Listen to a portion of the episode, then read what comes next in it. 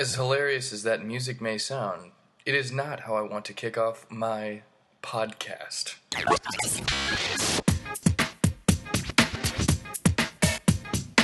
Welcome to the Michael Aldred Comedy Podcast. It's going to be so much fun where he makes humor of himself and the many things in New York City. Oh, and by the way, this is not the voice of Bruno. Hello, hello, hello. Happy Monday to you. If well, you know, you may or may not be listening this to this on the Monday that it's released, or any Monday in the future. Coincident that could be a coincidence that it's not even the Monday.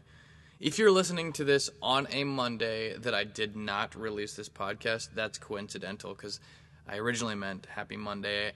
For all those listeners who are listening today when I release this podcast, Monday, February the what is it? It's the day after the Super Bowl, February the 4th. Can you believe it? We are in February, guys. Hopefully, warmer weather is on the way. But for those of you who watch the Super Bowl, which I know um, I was seeing mixed results, some people were protesting and boycotting for various reasons. Um, so, uh, for those of you that, uh, well, for everybody, whether or not you watch the Super Bowl, you know I love football. Um, and football, uh, you know, it, it, the game continues to evolve, right? The game continues to evolve, uh, both at every level, really, at every level. That's a very general statement, but uh, let me, you know, there's there, there's changes that are constantly being made to the the game. Specifically, you know, I'll talk about the NFL every year. There's new rules, different regulations, you know, more safety protocols.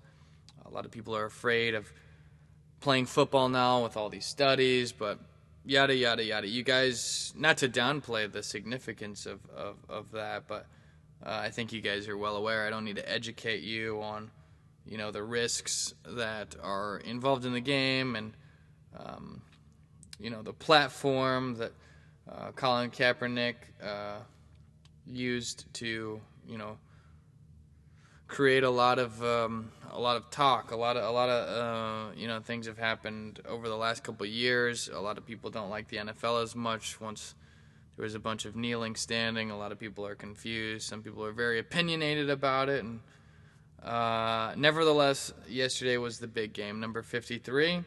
53 years of doing the Super Bowl. Uh, and Tom Brady and the Patriots have done something that has never been done in the NFL before.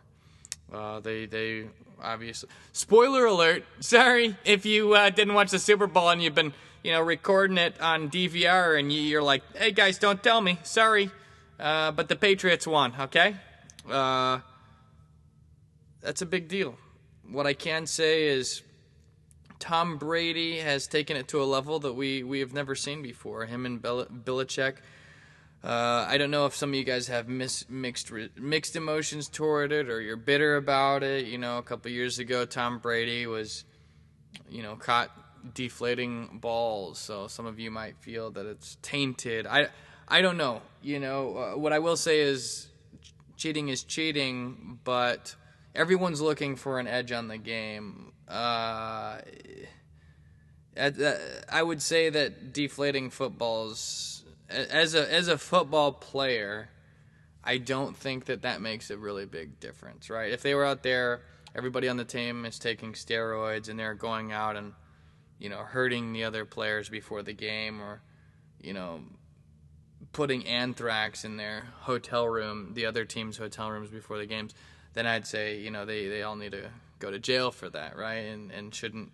be awarded a Super Bowl trophy. But deflating footballs, yeah, it puts a little bit of a bad taste in in one's mouth. I think uh, again, cheating is cheating, but but really, what what is that gonna do?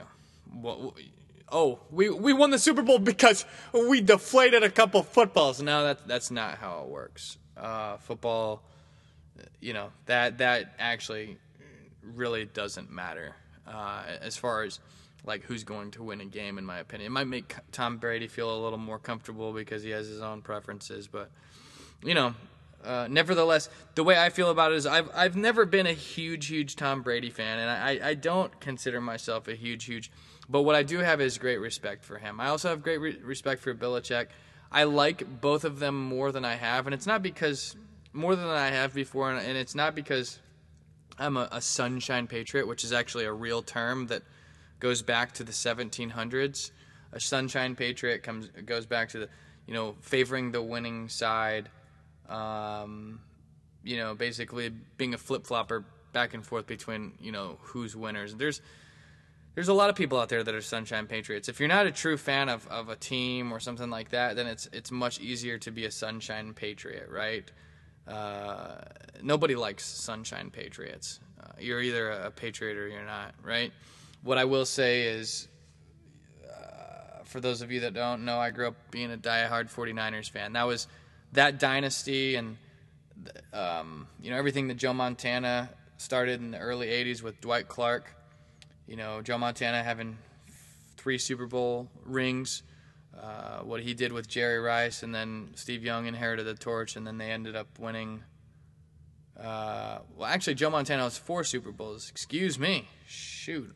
I got my Joe Montana right here. How dare me disgrace him by saying false facts like that? Alternate facts. I apologize, Joe Montana, for those alternate facts that I just. That was fake news that I just gave you guys, and I apologize. Uh, Joe Montana, four Super Bowls in the 80s.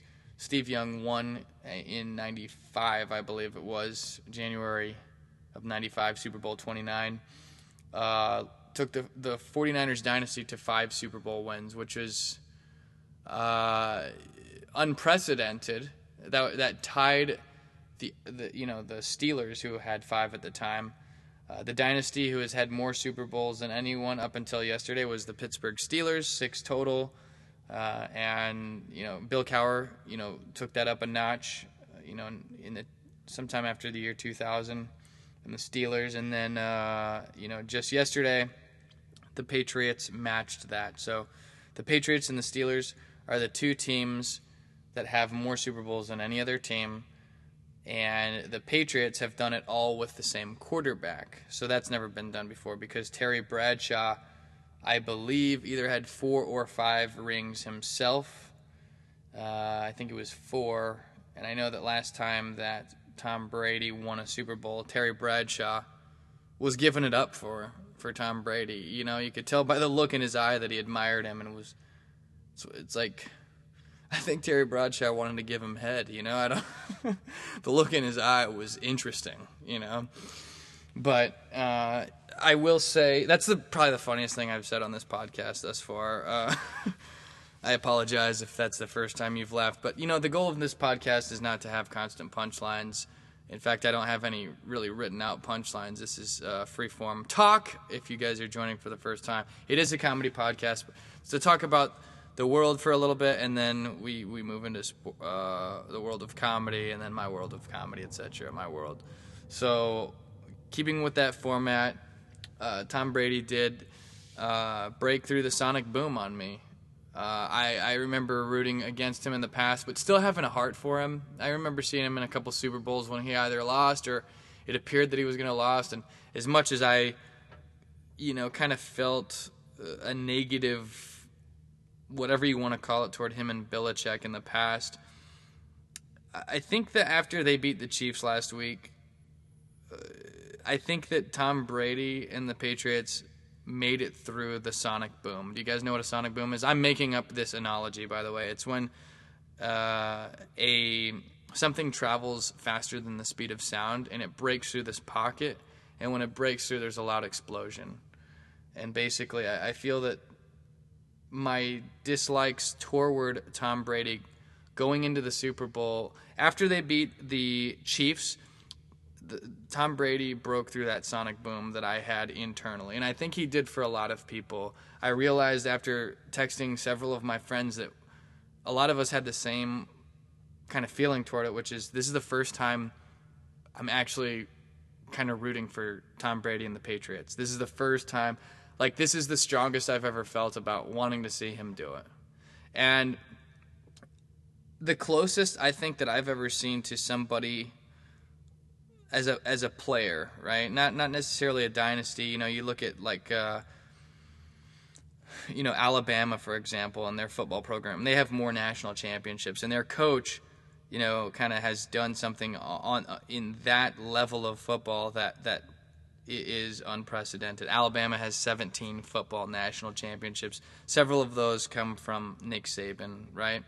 Uh, but as far as a player goes, the closest thing I've ever seen uh, to Tom Brady, which I think Tom Brady is still not on the same level, but he's he's getting closer, is Michael Jordan, right? I talk about Jordan sometimes because he's my favorite athlete of all time. Jordan reached a, a, a point in his career though these are both team sports, and you know none of these guys could do it without their teammates. But as far as if you are looking at individuals and their impact, Jordan I think is the greatest athlete of all time. Tom Brady is getting closer to the level, I guess you could say, or the bar that Jordan set, right? Like there became a point where Jordan was undeniably not only the best player at the time, but of all time, and he and he pushed past a sonic boom that may or may not have existed for, for doubters and haters at the time. He pushed past that sonic boom that Brady has done for me. Uh, and then Jordan, it, it just became up to him to set the bar how far he wanted. It, it became a one on one match with himself, really, uh, for Jordan. That That's the, the level of greatness that Jordan received is he was a fr- he became a front runner where everyone was chasing him and his greatness and he was the one who set the bar in no man's land um, and it was up to him and the work that he put in to become as great as as he pushed himself to become and i think that that's that tom brady has begun that path now tom brady has become become that path he has he has found that lane, I guess you could say. Uh, will he retire? It doesn't seem like it. Uh, he doesn't seem like he's incapable in any way of playing the game, of continuing to play the game. Um, so I don't think he'll retire. I think he's got three more years in him, in all honesty, and that's that's that's the truth. I mean, he can retire whenever he wants, and he's had one hell of a career up to this point. So if he felt like just turning off the, taking his foot off the gas and just, you know, calling it quits and, and starting, you know, spending more time with his family, then now nobody can fault him for doing it at this point. Uh, but I just don't, I don't see, he doesn't seem like that type of a guy to stop. I think that, I think when Tom Brady stops because he either gets injured uh, and realizes that it's time to call it quits, or he has another Super Bowl. And I feel like if if Tom Brady wins the Super Bowl next year too, like if he comes back and wins another Super Bowl with the Patriots next year, I don't think he'll even retire then. In all honesty, I think he ha- he'll continue to play. I, I I think he'll play for three more seasons unless he gets hurt. That's honestly what I think. And I'm glad that Edelman got the MVP. It's always great to see somebody else. You know, I'm I'm happy that Brady got the, the W, but I'm happy that that Edelman got the glory of MVP. I think he deserves it. Uh, I, I think it's good to spread it around. I mean, it's kind of disgusting if the Patriots win six Super Bowls and Brady is a six-time MVP. That's not fair to, to spread the love out, I don't think. And, and I do think it was well deserved that Edelman got the MVP. Um, Edelman kind of reminds me of the Dwight Clark or the Ricky Proehls. Uh, I'll let you draw your own conclusions as to why I feel that way. Uh, but, uh, you know, Edelman looks like a Navy SEAL. You guys know that? Like, I, I noticed that. Like, to me, Edelman looks like a freaking Navy SEAL. And that honestly makes me very excited. He's a tough mofo, man. That dude is. Is the word stacked appropriate to use right here? Uh, so good for him. Good for them. Uh, congratulations to New England. Good. God. Hey, we're all patriots in a way, right? That's the most sunshine patriot thing to possibly say.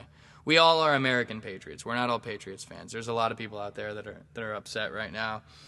Um, I don't consider myself a Patriots fan. I'm not switching sides by any means, but I am very happy for Tom Brady. I was rooting for them, and um, you know, I, I, I follow the Giants a lot. Not not just because I live in New York, but I like the underdog. Uh, Eli Manning took down, you know, the the Patriots have lost, I believe, four times in the Super Bowl, if I'm not mistaken. Two times to the Giants, once to the Eagles, and if I'm not mistaken, uh, that may be it though. It may be three three losses in the Super Bowl. They might be six and three with Brady. I think that that's actually the case. Those are the only teams I remember them losing to. I could be wrong, but nevertheless, I do love Eli Manning. I think he's got greatness in him. He's already proven that. Does he have another comeback? I'd like to see. I'd like to see him come back strong next year. I think that they're going to let him go if he if they don't have a good winning season next year or, or make it to the playoffs and show promise for the future. Sadly, e- even though you know he's done such great things in the past, uh, I am rooting for Eli. I'd like to see him him make a comeback. Uh, I'm disappointed with the 49ers organization uh, f- for several different reasons that I'm not going to go into. My heart will always be with my team, not just the winning team, because I liked the Niners when they were losing through all those years until they made that comeback uh, with Kaepernick a couple years back that lasted very momentarily. Uh, but uh, I, I, I was a diehard fan through all that, and just them moving to, you know, moving stadiums and reinventing themselves, and just a change, constant turnover in coaches, and you know, some of the decisions management and ownership made. I just, I, I, I don't need to get into all of it, but it, it leaves kind of a, just a bad taste in my mouth. You know, it's, it's a little hollow for me. You know, the soul, the soul of that team was in Candlestick and when Eddie D. DeBartolo was the coach, and um, you know, all the way up through, um, you know, when Alex Smith and, and, and Kaepernick were there, I was I was I was on board, even though I was upset with the stadium move. But nevertheless, I told you guys before, my dream was to play in the NFL. My dream was to play in the Super Bowl. Every kid, or most kids, I think, dream about that, right? I, the difference is, do you put in the work for it? I, I put in a lot of work. I put in as I honestly worked I don't think you guys realize how hard I worked unless you know me to try and make that dream come true. I could not have worked harder. And in fact, I I worked too hard. I overtrained. There is a thing in training called overtraining. Uh, and it took me my sophomore year of high school. I actually overtrained, and my hamstrings were messed up for like six months to a year, and I had to take a big step back to try and let everything heal. So I, I trained so hard that I actually pushed my body to the point that it was that it was overtrained by diagnosis uh, and needed to needed to chillax. So learned a lot through that effort, which is I don't know if you guys have okay, you want to talk about success? We talk about that. That's kind of a recurring thing on this podcast, and I like to share different aspects of, of what I think it takes to be successful through through my own journey and through what I've I've studied and, and done myself. Uh, I remember learning about this thing in college I think it's it was an economics thing or psychology, but it's like this inverted U curve theory. I don't even think it's a theory. I think it's a fact that if you take a chart, uh, x and y axis, and y axis is performance and the x axis is effort, it, it's an upside down parabola, and the center of that parabola is obviously, you know, the y axis is is success. So the the top of that parabola is optimal performance. And that's halfway in between maximum effort and zero effort, right? So that top of that parabola is the peak of the apex. If you want to be the very, very best you can be, you have to learn how to try the right amount of hard. And that's a mental that nobody can teach you that. You actually have to build that in your mind. You have to you know, you have to learn how to just use enough thought and effort while not overthinking it, right? You almost have to turn your brain off in some, you have to train really hard and then turn your brain off to a certain amount of autopilot so that you're not overthinking it. And that's one of the reasons why you'll see players kind of avoid the direct questions a lot of times when reporters are guys. I'm getting into the psychology, so if you real, I think that this is actually the most interesting. That's my opinion, but if you guys pay attention right here, this is actually something unique that I have to offer the world. Right? I could read news stories and all these things. Uh, just like anybody else can, but after having lived through this as an athlete, this is my perspective. Like, in my opinion, when you when you hear, you got to be objective about it, right? Uh, one of the reasons that reporters are so excited, like, oh, what does it feel like? Oh, like they ask all these like, like glamorous type questions to the athletes when they win, but you'll see that the coaches and the athletes are very objective. It's because they try to see it with their rational brains as much as possible without getting emotional, because they're you got to have a certain emotion and passion when you're playing, but if you overdo that it's like a, a pilot that's navigating like you it will throw off your optimal performance so you have to like learn it's almost like meditation in a way at all times where to stay fully centered you have to not think about it too much or like get obsessed.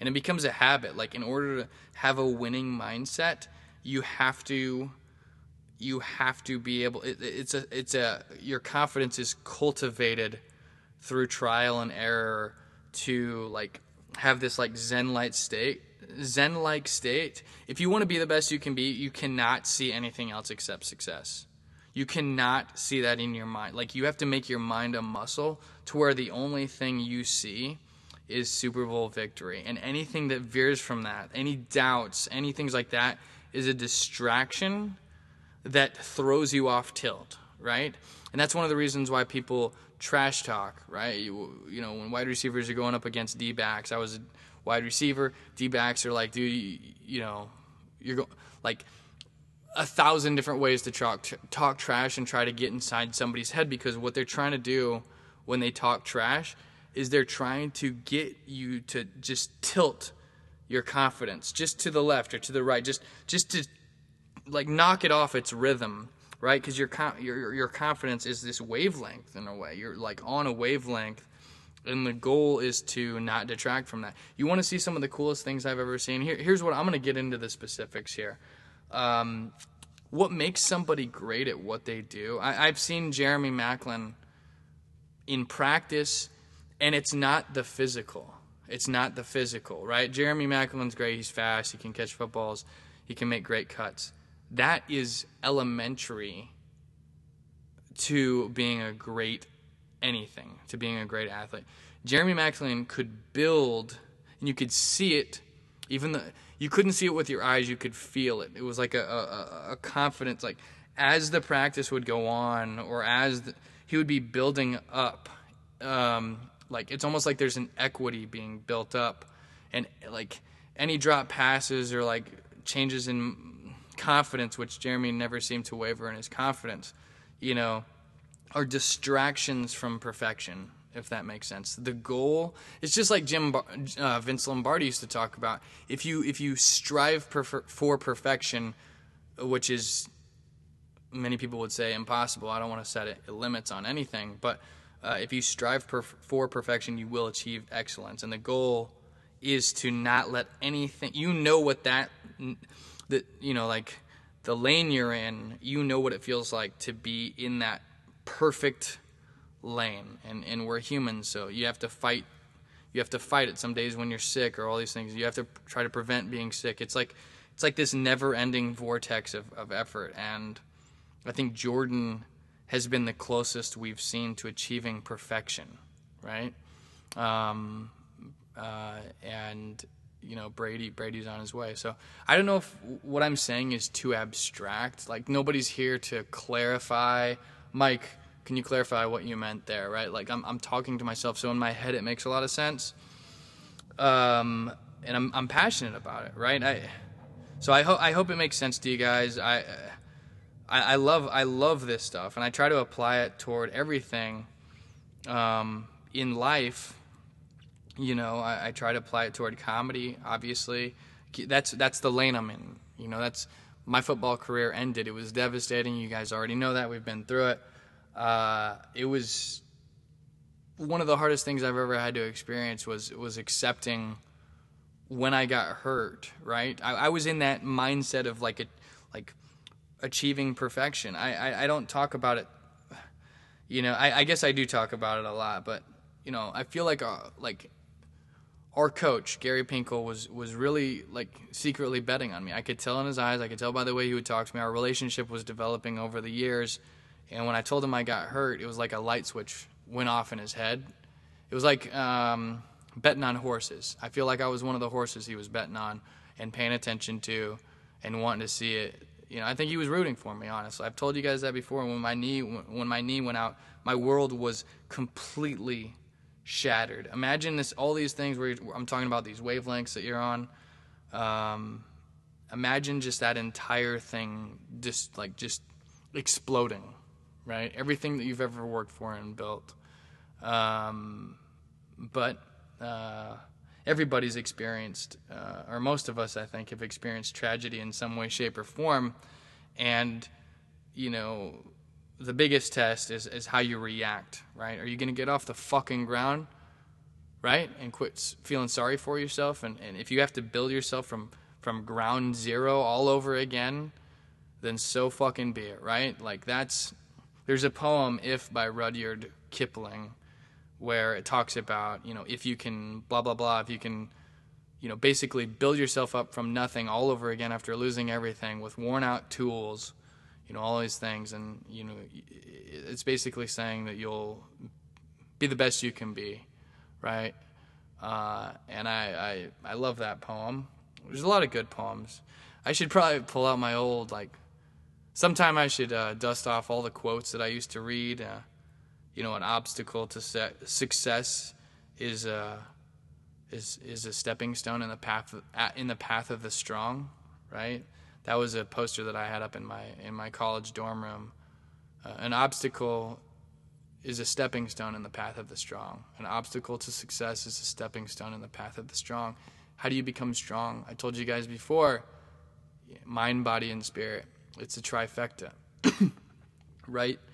Um, so, luckily, I have all these. Uh, it's all experience, right? You, you, I guess I'm trying to share it with you guys because um, you may already know these things, or if you can draw from it in some way, shape, or form, like build, build up, son, elevate. Just like Sean Weatherspoon on my said on my podcast. You know, I'm here to elevate, son. I'm here to lift you up. I'm here to lift me up. I'm here to lift us up. Like, let's let's let's take it to the next level, baby. You know.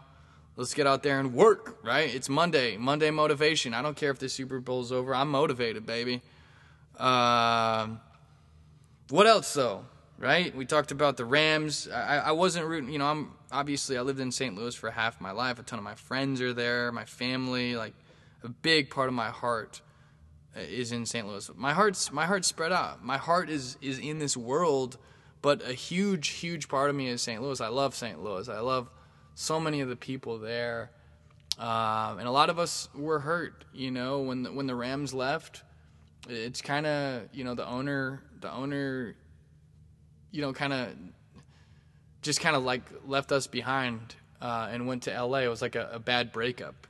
It was like a bad breakup, and I know a lot of people are bitter toward that. So I know that people were uh, having a hard time seeing the Rams in the Super Bowl yesterday. That's one of the reasons I was for, rooting for the Patriots. Um, Goff is uh, has done really well, though. You know, not to take anything away uh, from the Rams. Uh, it's kind of cool. It's kind of cool to know that so many of my friends have played in the league. You know, it's so close there. It's like I could just reach out and touch it. You know, I know some of my buddies have played for the Rams over the years the Chiefs, you know, all these teams. I, I, I, could list on and on, and I talk about football a lot, so I don't want to beat a dead horse, but just know that uh, I am passionate. I'm excited. So yeah, I think I, have talked enough about that. I'm 30 minutes, guys. I was going to talk about the Super Bowl for five minutes, and we're 30 minutes in right now. So for for fun, uh, I was I didn't live tweet the Super Bowl, but I did tweet a couple things during the Super Bowl. I think uh, a couple of the ones that I want to read right now to you guys. Some of these are kind of jokes or one liners. Uh, I think you might appreciate it. Who knows? Uh, here, here's a We'll start off. My Twitter feed is nothing but football and jokes about football. Makes me so happy. Happy Super Bowl Sabbath to all. Praying emoji, football emoji. That's not funny, but it's cute. That's cute and it's heartfelt. Give it up for Michael Oldroyd on that cute, heartfelt tweet right there. Let's ramp it up to something a little bit more f- humorous, huh? Uh, I is that the Lamb of Goff? Hashtag Super Bowl 53 at the Rams NFL. The Lamb of Goff. Do you guys get it? Do I have to explain it? Because if I do, it's not as funny, so I'm not going to explain it. Hey, here's one, right? Here's one uh, that Mike Oldroyd tweeted that, that I thought was funny. Um, did, did anybody else see that Rams player try to waft the ball on that punt to try and keep the ball rolling? That's how you go all out. Ha ha! Crying face emoji. Hashtag Super Bowl 53 at the Rams NFL. For that one, I am going to explain the joke. Because uh, it's not really a joke, it's just an astute observation by me. Uh, on one of the punts, one of the Rams players was trying to like he he wafted the air to try and keep the ball moving to try to keep it rolling on the punt, which is just like that's such a ridiculous like infinite effort right there. Like he may as well got down on all fours and started blowing on the football to try and move it forward because you know it's in a dome and stuff. So I mean, there's a chance that, that that has like a one percent chance of working to get it roll like one more uh, football turn or whatever you call it, maybe a couple inches, which is which is huge. You know, we fight for inches, especially especially on that level, on that intensity of that big game. Like, I I loved seeing that effort. That made my dick hard. All right, I I got aroused when I saw him wafting the football to try to get out the, the extra couple inches there. Um, one speech that it actually reminded me of Al, Pac- Al Pacino's speech from Any Given Sunday. I don't know if you guys have ever seen this speech, but it's the halftime speech where he talks about football being a game of inches, just like life. One half a step too early or too late, and you don't quite make it. That speech always gives me an erection. It, it gives me goosebumps. Uh, it arouses me. I um, am extremely horny when I hear that speech. Uh, so yes, uh, when the when the Rams player wafted the football, my girlfriend was like, uh, "Are you wanting to have sex?" I was like, "Absolutely not. It's the Super Bowl, babe." Anyway, uh, another tweet. Let's see here. Is there any way to fast forward these commercials and get to the football? Said nobody ever. Besides Michael Oldroyd, right? Hashtag Super Bowl 53. Uh, I mean, come on, what's the deal with these commercials slowing down me watching the game? All right. Uh, next one. Hey, guys, remember that time that Maroon 5's nipple popped out during the Super Bowl halftime show? Hashtag Super Bowl 53. Uh, I thought that was a pretty good one. If I don't, you know, not to not to get, you know, toot my own horn here, but three likes, guys. I got three likes. You know, not not what I was hoping for. I was hoping for about 4,800 likes, but hey, three is better than zero because this next one got zero likes, but I still thought it wasn't that bad. Maybe people didn't get it, but I said, "What kind of sling is that on Chung's arm?" Hashtag Super Bowl 53 at Patriots. Chung was one of the guys who, uh, I think he hurt his arm or maybe broke it, and I've never seen a sling like that before. It was just like a like a Jax like arm thing. You know, I don't know if you guys know Jax from Mortal Kombat, but it was just like this Jax thing, right? Do I sound like the ultimate bro right now? Guess what? I'm not a bro. I was a football player, son. All right. Let's see here. Uh, next tweet. I like this one. Probably the last one. I'll say maybe two more, and then I'll and then I'll move on. Uh, I said NFL coaches are always covering their mouths you know, when they're down on the foot, football field calling plays so that we can't see their lips during play calling, right? And my tweet is, you know, I don't know why they don't just wear Scorpion's mask from Mortal Kombat. Hashtag Super Bowl 53, right? Like, why, why don't they just wear that mask or like Bane's mask from Batman just so that nobody can see what they're saying, but their, their headset's in? Even better if there's like a little headset piece coming in front of the mask you know like make sure that it's still audible right? Like it doesn't cover up the sound. But that way you know the coaches can speak freely without having to use you know to cover up their mouth. I think that that was a really good tweet and i give it up for me on that one. All right. What else? Tom brady and every reporter every reporter on earth right now. Oh, I tweeted this after the game with a gif of a woman throwing out food to like 180,000 cats uh, that are swarming her. I don't know if you guys saw the end of the game, but one of the ladies that was, I guess, designated the opportunity to interview Tom Brady post Super Bowl was getting pushed out. I don't know. It like looked like a mob. Like it was like kind of cutthroat there. I felt sorry for her, but I was also laughing at the same time because it was like, you know, I wasn't laughing at her. You know, like I don't need to explain myself to you guys. All right, it was funny. All right, it was funny to watch her trying to chase Tom Brady around, and it didn't seem like he wanted it. Like he didn't give a fuck. Like he was like, "Yo, I won the Super Bowl. Like I'm gonna, I'm gonna do me right now. I'm, I'm gonna." Has any? Excuse me, guys. Can can I? You know, it was it was pretty funny. But uh, and I think that he. I mean, when you, when you win that, like, yeah, you got to be respectful. He did say "excuse me," which was cool. Uh, I don't think people would have appreciated if he spoke his mind. Can can you guys get the fuck out of the way? I don't know if that's what he was actually thinking, but it was definitely probably annoying that he, you know, he was. That's an overwhelming moment, and I've experienced that not in Tom Brady's position on that magnitude, but when we won the Cotton Bowl, one of my greatest memories. Honestly, like it's like um, when you beat the game Zelda. I don't know if you guys have ever played Zelda, but like you finally get to the very end after weeks of doing that on Nintendo 64 and you like reap that big W. Well, we had that glory filled moment when we won the Cotton Bowl and we ran onto the field after the game and confetti's flying everywhere and we're holding up this big trophy. I, I didn't get the center of that like eight, of that circle, right? I was kind of uh, you know, I didn't make it to the very center. It wouldn't have been appropriate because I wasn't a star, you know, who made plays on the on the field during the game. But you know, like I remember Ruck holding up the trophy, and a bunch of us, and just camera flashes. Every, like we just were surrounded by uh, photographers, and it was the first time I had ever experienced that. I just started. I heard flashes going off everywhere, and it was overwhelmingly awesome. It was so cool, honestly. Like I'll never forget that, and it was just it was so cool. We ended the season fourth in the nation that year, and it felt it was our own it was our own Super Bowl, the closest thing that we we were able to get to that, you know, and our ring. I still got the ring, of course. Uh, I wore that on stage a couple weeks ago when I did the SEC comedy show. I, I, never wear that anymore unless I'm in my house. Sometimes I wear it when no one's around, right? Because it's it's just my own, you know, thing. Sometimes when I'm working on comedy and I'm, I'm typing out jokes and I put that ring on to type and it motivates me, you know, it reminds me of of that glory and then uh, and what I had to do to become successful. It's a reminder of what hard work does, I guess you could say, right? What I, it reminds me, and it's a reminder that if you work your ass off and you're smart and you do all the right things and you follow that inverted U curve and all these things, you can achieve great success, you know.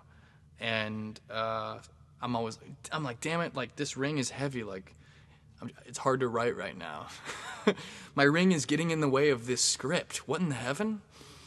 But uh, nevertheless, that's that's a little bit about that, and uh,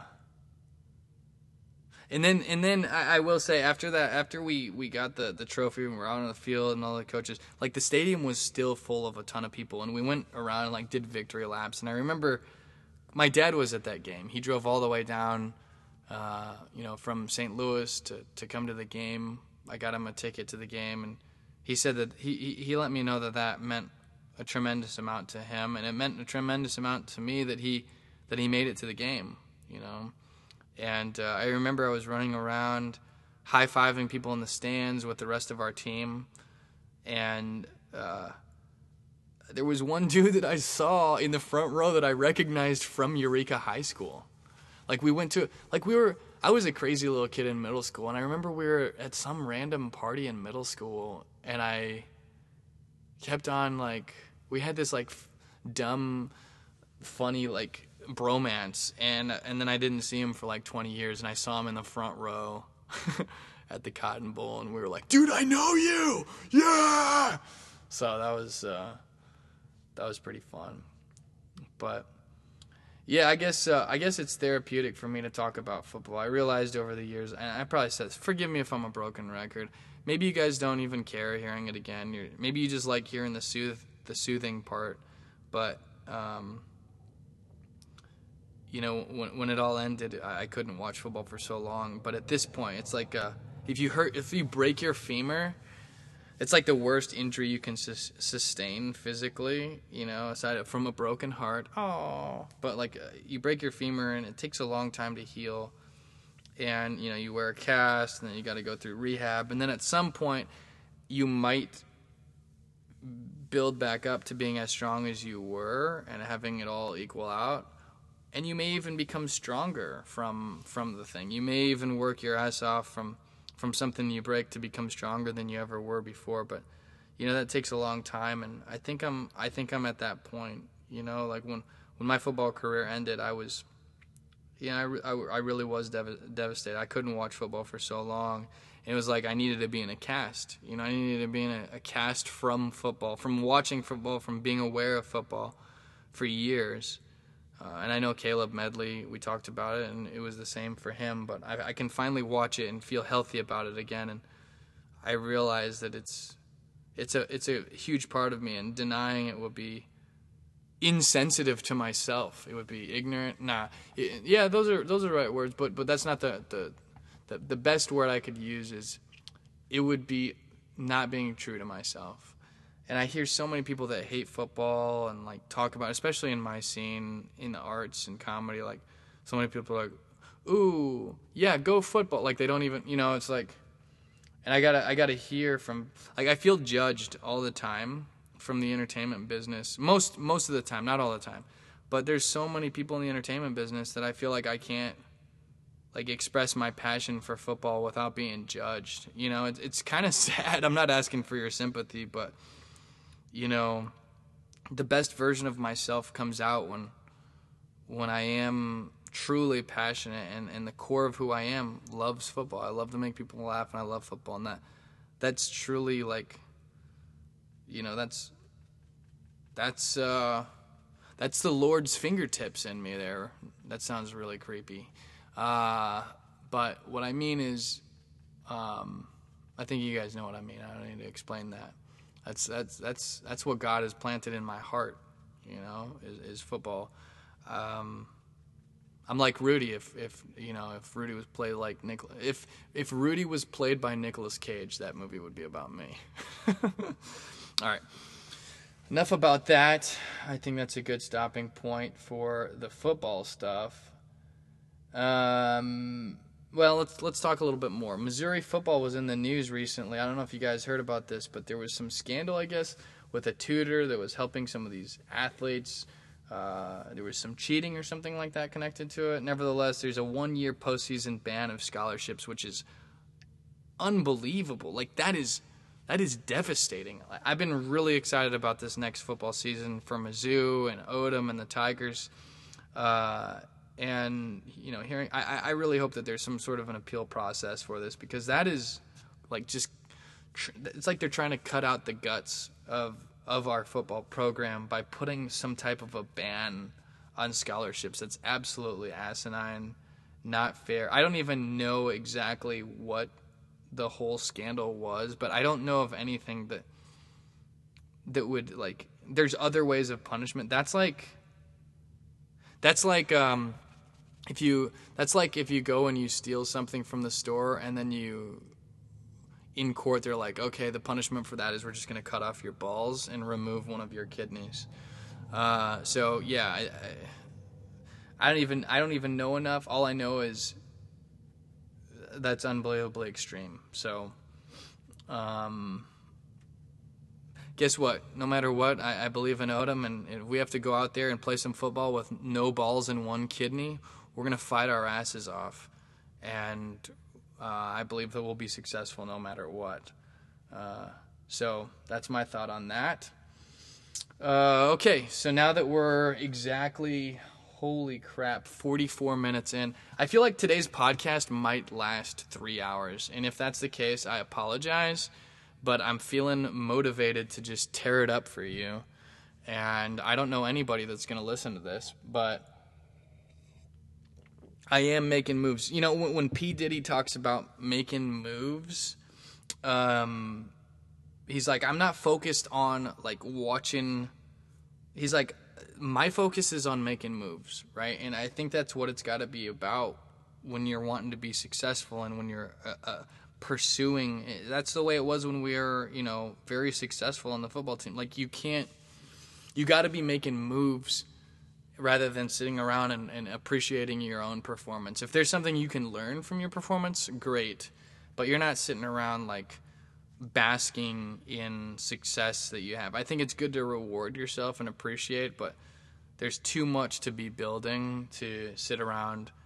Uh, I talked about my buddy, one of my buddies on the football team. His name was Mike Prince. He went to the same high school as Chase Daniel, and Chase Daniel came from a very successful high school. Uh, I think it was Southlake Carroll is the name of them, but Mike Prince was the other person who went to school with Chase. I think Mike was a year younger than Chase, but he talked to me. I think he was a, uh, an offensive tackle, Mike Prince, and one of my buddies um, and he, we, we, talked about success. We've talked about. He's the guy who told me about the the Roman emperor thing. Remember when I told you that one guy's job was designated specifically just to remind the emperors that they're mortal? Well, we were ta- we we used to talk about success and like the difference between good and evil, and like all these things. Um, uh, and and we had a debate on some good and evil shit, which maybe I'll talk about another time. But he's a he's a good dude. I love Mike Prince, and we used to. He, um, he told me, and I agree with this, that when you're when you're when you reach a certain level of success, you can't even you can't. This is what I was saying earlier. You can't even really stop to appreciate it, right? Because you're it's like you're you're in a machine that's in motion, and anything that takes away from that motion is going to stop the machine from running as smoothly as possible. So you can't even like I can dissect the psychology now as a 32 year old person looking back, but when you're in it, you can't stop and like admire the things that you're doing. Like that only outsiders can do that, right? When you're in it, your mind has to be focused on the next step, right? It's always the moving forward part rather than looking backwards. The only time you should ever look sideways or backwards when you're wanting to be successful is to learn and so that you can apply something specific toward what's next, right? So, you know, we talked about that. It's like you work so hard for this success and you can't even really enjoy it because you're so focused on the next step of being successful. That's why you see some people like Tom Brady who are consumed with this where I would I mean I'm sure I hope he celebrates and pats himself on the back after the Super Bowl, but I wouldn't be surprised if he's working out already like thinking about next year. I remember hearing about Emmitt Smith who was like benching the day after the Super one of the Super Bowls that they won already focused on next year, right? It's like it's like a, a mindset of, of always if you're not growing you're dying right that's kind of like so nevertheless uh, I did want to share that. I thought that that was pretty cool. Going back to the good and evil thing, I think that you guys may be intrigued by that because that my buddy we, we, we talked I, I, was like i think if somebody's too concerned with themselves or like selfishness it's kind of like a path to the to the dark side. And he's like i don't think that's necessarily true. What do you guys think? Um, i think that there's a danger into being too self-absorbed uh, right? Um, too much selfishness, I think, is kind of a, a, a path in a way. Um, you know, he didn't seem to think that that was that was the case. Maybe if him and I, maybe I should have him on a podcast and we can we can reshuffle the deck on that. You know, maybe we can reshuffle the deck and see what our thoughts are on that whole good evil debate, good versus evil debate, huh? Hey. All right. Um let's see here, guys. so let's talk about what's going on in the world outside of the Super Bowl. Are you guys good? You see any Super Bowl commercials that you liked? Anything? Is there anything else you wanted to talk about regarding the Super Bowl? Okay. Well, since you mention it, let's talk about the commercials for a second. Uh, the Amazon commercial I thought was pretty cool with the Echo Dot and the Broad City chicks. My girlfriend loves Broad City. Uh, I've watched it with her a couple of times. She'll be watching New York. She'll be like, "New York is so cool." Like that's I love. I'm not making fun of her. I think it's so cute. She's like passionate. Um, yeah, that's like her phrase. She'll scream out, "Oh, cool!" Like when she's passionate. She's got that that, that kid voice. It's it's very cute. Uh, but she missed her favorite Broad City chicks in that commercial. It was fun, you know. Talk. It was the one where they talked about using the the, the dot in different places uh, and and how it didn't go well. Uh, I think Harrison Ford was in it at one point, and his dog was ordering like a bunch of food on Amazon through Echo Dot, and apparently the dot can recognize dog language. That was the joke. Um, so so that one was fun. I thought the the T-Mobile Google eggplant Parmesan commercial was really funny, where the dad was texting the daughter, thinking it was Google, and she was like, "Dad, no, you're texting me. I'm not Google. This is not Google right here." And then he like kept trying, so she like responded and said, "Here, here you go." And she sent him. She Googled it herself in the meantime and sent him. That was really funny to me. That was creative. Um, yeah, I would say those were my favorite. Com- I didn't even watch really the. Com- I didn't watch many of the commercials. I'm curious to see that Gladiator commercial with Peyton Manning. Though I'm gonna. I saw that one was like before the game, and it, it captivated me. But I was cleaning, right, so I couldn't really fully focus. I want to make sure the apartment was clean for the Super Bowl with my chick, and uh, you know, unfortunately, I haven't seen that one yet. So I, I do want to watch it. I love that. I, I've been. It's in Rome. The Gladiator is one of my favorite movies. The Gladiator reminds me of you know that that's the way you that's the way you you want to live. That's the way you want to that mindset. Not not hurting other people physically, but his mindset of of being resilient and strong and doing the right things. Maximus is the man. I don't need to break down why. I think hopefully it's self-explanatory, but Maximus is the freaking man. And uh, I remember when I went to Rome, I got to get down there uh, with my buddy James William John Barriolas, whose birthday is today. Happy birthday, Jimmy! Do you remember when we went to Rome, dude, and we got down in the freaking Colosseum, and I was making you take like a hundred selfies of me and pretending that I was Maximus? Yeah, awesome, awesome. Uh, do you remember when I when I took a picture of me with one thumb up and one thumb down just to confuse everybody? It's like, wh- wh- is is he pretending to be like an emperor, right? The emperor, Joaquin Phoenix, right now with a thumb up and thumb down. What's this guy's deal?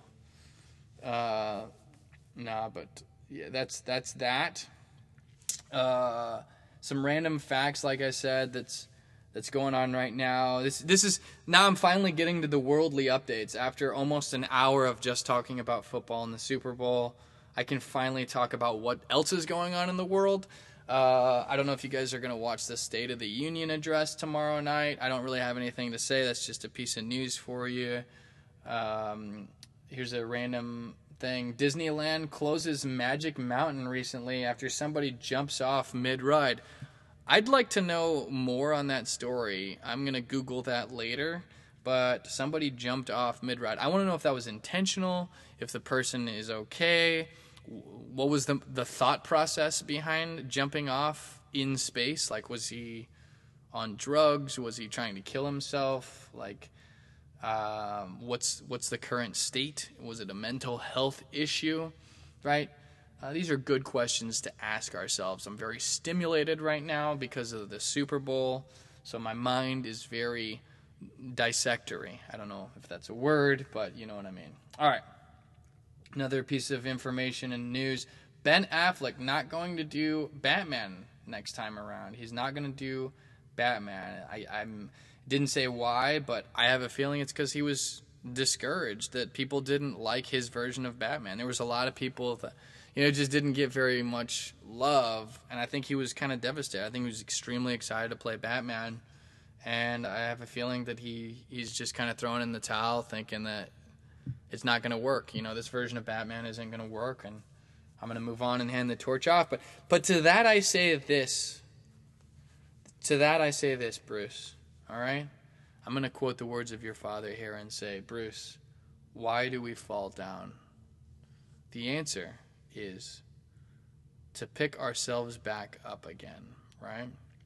Michael, why do we fall down? Why why do we break our knee and end our football career and everything that we've worked for in love? And the answer is to pick ourselves back up again.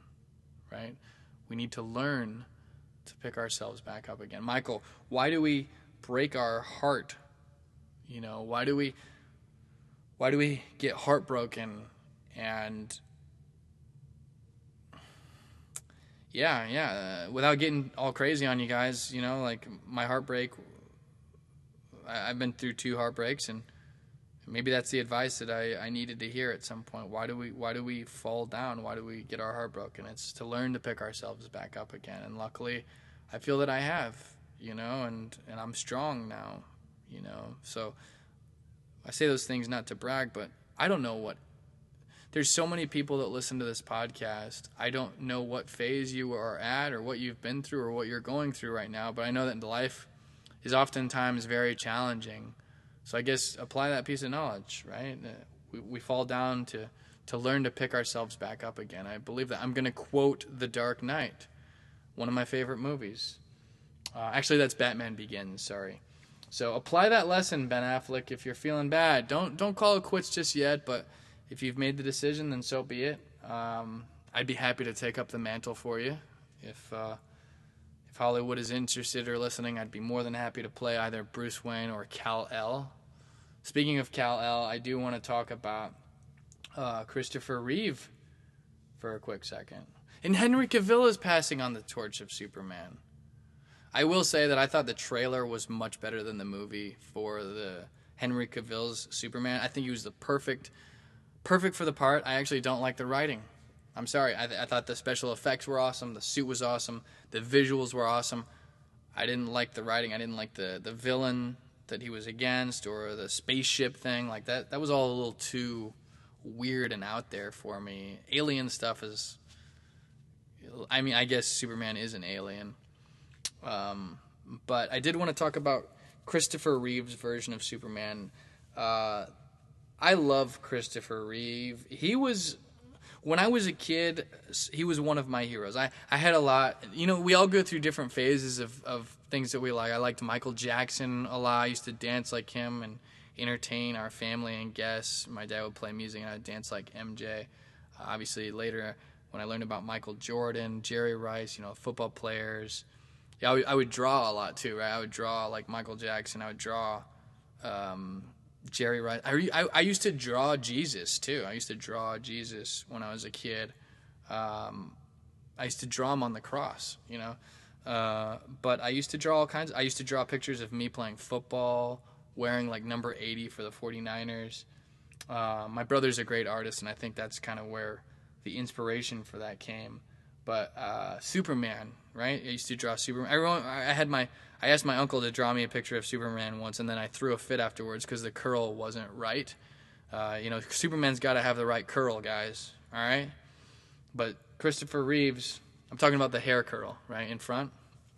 And uh, I was reading an article recently where his daughter was talking about Christopher and his parents had a foundation made, and you know, there's a lot of money that they've raised and a lot of efforts that they've put toward spinal cord in- injuries and being able to overcome those and you know scientific uh, advancements to help people who have been in Christopher Reeve's shoes to help them be able to walk again and to overcome spinal cord injuries that injuries that that that hurt you. And I don't know you know if you think about Christopher Reeve Christopher Reeves is is kind of like a Christ-like figure you know both on screen and and the battle that he had to fight. You know, he he kind of went through a terrible ending, you know, of his life. You know, basically just torturous if you really think about it. Just torturous to be in in Christopher Reeve's shoes. Like when I see pictures of him, it, it, it pains my heart to see you know what him and his family had to go through after that injury. Um, you know, after being Superman and being on top of the world, but you know, I think it's I think it's for the betterment you know, and I hope that we, we all are aware of, of that and, and, and the advancements that we need and want to make in science to try and prevent, you know, when, when a tragedy like that happens, you know, to try and help people to, to be able to overcome that, you know. But, you know, I, I wanted to give him a shout out because I, I like that his daughter is trying to, you know, keep his memory alive. And I'm, I'm, I'm adding to that by talking about him for a second. He went to Juilliard, you know, here the acting school here in New York. He was friends with Robin Williams. They were the two big names that came out of Juilliard at that time in acting. And uh, who both who I really, really love. In all honesty, I love them um, I think that they brought us so much, brought me and my family so much joy and awe and amazement on, on film, and um, you know, it, it's. Um, I think we should, we, we can't forget. Um, I guess the joy that that people like them brought us, uh, and you know, Superman. Nobody's ever played Superman like Christopher Reeve. Nobody's ever Nobody's ever done that. I wanted to be Superman when I was a kid. That was one of the, you know, I love the. I talked about fo- uh, football. You know, Jim Carrey was one of them. Christopher Reeve Superman was one of them. I didn't like Batman that much as a kid, but um, later, I really, uh, I really, I fell in love with the newer version of Batman. You know, Christian Bale's version. Uh, I, I, I, because I realized, you know, I, I physically can't be Superman. You know, those those powers that he has are are not human, right? Um, his heart, you know, we can all we all identify with that piece that he has. You know, we can try to adopt the good that Superman has in his heart, or try to try to be as best as we can.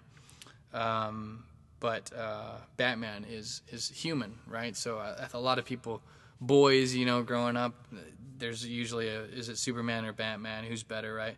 For me, it was always Superman growing up. Later in life, I liked Christian Bale's version of Batman, so it was more appropriate for me as an adult. Um, and I still I love Christian Bale's version of Batman to this day. Uh, if I was a multi-billionaire, I would secretly be Batman. So if if I ever become super super rich, and you hear of a vigilante, um, maybe you can put two and two together at that time. Uh, that's uh, that's a secret that I just told to the world. Don't tell anyone, okay? All right. Uh, but yeah, Kal-El, right? Kal-El means God in uh, in uh, I think it's Hebrew. Cal El. Um, so yeah, uh, you know, that was that was kind of what Superman was uh, to us, like in a in a in a f- animated version, you know he, he kind of filled that role in some ways. So, um, yeah, let's give it up for Christopher Reeves. All right, let's let's uh, let's talk about a couple other things. We talked about some of the things, some of the things going on in the news. Um, there was a fat shamer kicked off a flight recently. Okay, what? Uh, that's great that someone. I mean, you shouldn't really be a fat shamer. I read part of the article there, and it I guess this person was frustrated because they thought someone was taking up too much space, so they fat shamed this person and then was removed from the flight for fat shaming, which I think is quite humorous, to be frank. I can understand expressing. It's like we have to learn how to like not just let our emotions always just dictate everything, right? Trump does that. I think he just speaks his mind. Like there is a time to have a filter uh, especially if you're the president of the United States, uh, in my opinion, right? What would Christopher Reeves say about uh, Donald Trump if he lived today? What would Superman, WWSD, right? What would Superman do uh, about Donald Trump uh, and the wall? Superman would build the wall if it w- if he felt it was needed and not have to use five billion dollars of taxpayers' money. Money, but I think Superman is much more concerned about other things aside from building the wall. I, I don't know if he would think it was necessary. I think he would be concerned about the safety, yes, but is that the the right way? Who knows? All right. Anyway, um, T-Mobile. All right. So we talked about the fat shamer getting kicked off the flight. Very humorous. Uh, yeah, I guess my point was you got to learn how to bottle your emotion, and there is a way to successfully like get out of that situation. If you're frustrated because somebody on on the flight next to you is is taking up your space, maybe because they are obese, you know, the way to go about that is to maybe go back and talk to the talk to somebody like a flight attendant. Uh, maybe not right in front of that passenger because that then you're kind of shaming them and that's not that's not appropriate. But I think expressing that you don't feel like you're able to get your have your space that you've paid for. Is there anyone you could switch with? Uh, it may not work, but you're not going to get kicked off the flight for for fat shaming somebody, and you're not going to be uh, an asshole, right? So don't be an asshole. I guess is is part of the part of the thing. There is a time to be an asshole, I think, though. Not that time, but you you don't want to be. Uh, you can't allow yourself to be taken advantage of. There is we all. If you're a nice person, you have to learn how to push back. You can push back respectfully, and there is a time when you do have to take off the gloves and fight. Right? I don't think you should be a fighter uh, by nature, where you're always just wanting to fist fight people and solve your problems physically. That's not, you know, that's not. It's not a high level of, of, of operating, but I do think that there comes a point in time where, if you need to resort to that, you got to step the fuck up and do it. You know, in all honesty, right? Um, if you're out with a lady and somebody's harassing your girl um, and she needs physical help, um, either the dude's grabbing her butt or he's disrespecting her and you or just her and she can't she doesn't have the ability to physically protect herself or himself if you're gay right if you're with your boyfriend and uh, say you're a bigger guy and a stronger guy than your than your male counterpart there and another dude comes up and is disrespecting your boyfriend or a woman maybe a woman is coming up and grabbing his butt like a, an over overly strong woman uh, then you're going to need to step in. I, I, think in that case you can't really p- physically like have an altercation with the woman uh, unless she identifies as a man. In that case, if she identifies as a man and she's sexually harassing your tiny gay boyfriend, I think you have the right to uppercut her, uppercut him, I should say, since he, she identifies as a man. Um, so that's some deep stuff right there, huh? Eh? Hey. Speaking of that, uh, the Girl Scouts, uh, I guess somebody. Did you guys hear about? I, I, I guess there was a, a Girl Scout. She uh, she is joining the Boy Scouts. I don't think she identifies as a boy, but she, for some reason, wants to be a Boy Scout, and they're not letting her. And she's like uh, protesting it or something. And I'm confused by that because there's Girl Scouts. So you know, not sure what the deal is there or why she's uh, protesting. Uh, there's Girl, Girl Scouts for girls, Boy Scouts for boys. Now, if she identifies as a boy, then that you know that brings up a different issue, and I, I don't know the answer to that, uh, quite frankly.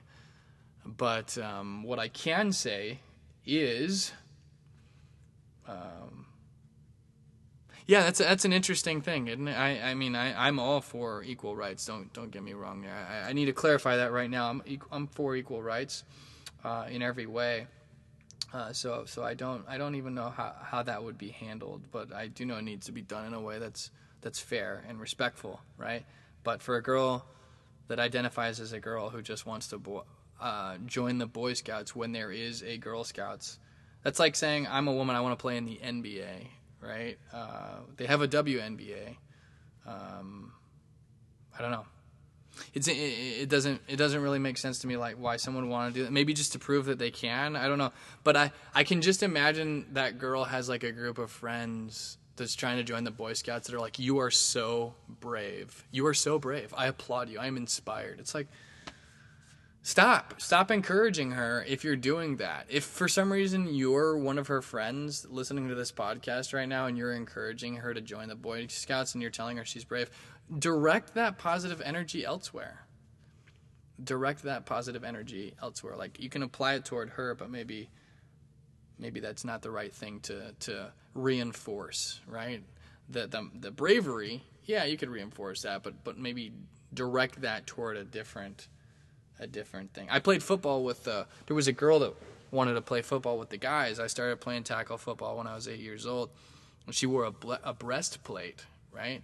And and guys, generally speaking, are just physically like we're physically stronger in the way that you know we lift more weights, we're faster. Once the puberty puberty happens, not always, but uh, generally speaking, right? If you took the average guy and the average girl, and you put them together. It's I don't think it's safe for a woman. Can a woman do it? Uh, yeah, I, I saw that there was a woman in the Super Bowl that got a scholarship uh, to play with men's football, which I applaud her. I think that's you got to be a tough, tough person to play, whether you're a man or a woman, to play football. Uh, this girl that played with us, she she couldn't take it. You know, it was too physical, too physical for her, and and I, I don't blame her for quitting. I, I wouldn't have tried to play with the boys because it, it is already hard enough when you already have the physical attributes, the the, the amount of required toughness. Um, you know, it's like playing with the older kids, I guess you could say. Like I used to play with the older kids. Did I ever tell you guys I would play tackle football in the in the neighborhood? I told you guys last week that my dad would throw passes, but sometimes the older, like the high school kids, when I was like seven, eight years old, they would play tackle football in the in the yards, in the grass, sometimes, and that's one of the things that made me tough because they would bully me. Uh, they knew I had a, a, a nice football, and it'd be like, "Hey, Mike, do you want to play football?" And I'd say, "Yeah." Uh, hang on a second, right? I get my football, and they they were like, "Could we just borrow it until you're ready?" Right? Because I was like, "I'm helping my dad wash the car." I was like, "Okay." So I I remember this one specific time where I went up there, you know, where the where these high school kids were playing, and I was like, "Hey, man." Uh, whose team am I on? Right? And they're like, well, we're in the middle of the game right now. Just wait till halftime. I'm like, okay. And several minutes went by. I'm like, is when when's halftime? And they're like, oh, soon, right?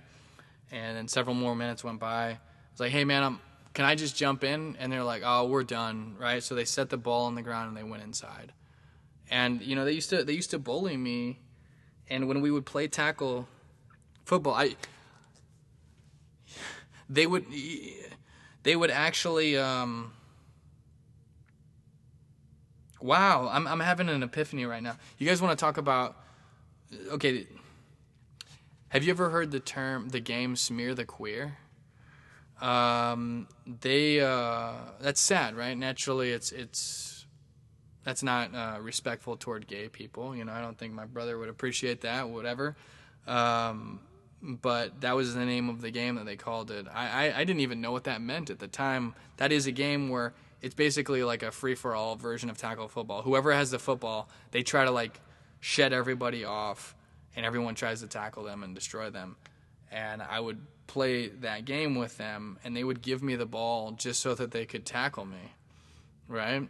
And I would just get the shit kicked out of me but I could take it. I never quit. I never cried about it. I never showed pain.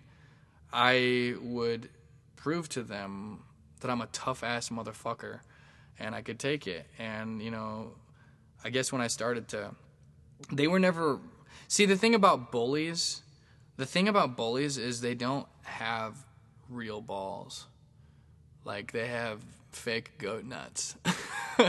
like, the bullies don't end up being successful unless they change their ways, right? Because bullies are insecure about something, so they're taking it out on someone else that's like a weaker version of themselves. Somebody who is truly strong or within themselves, like Christopher Reeves being Superman is not a bully, right?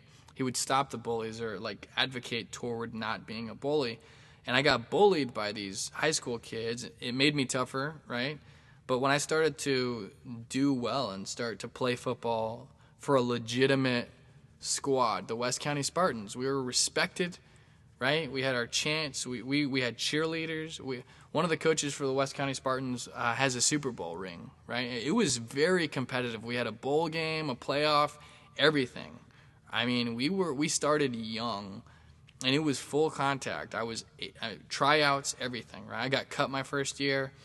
And I remember when I started playing football for that team in third grade, these high school bullies started to respect me. And as, as time went on, they were like, "Wow, Mike's really doing it. Like, this is not backyard football. This is this is glory-filled, sacrifice-ridden football."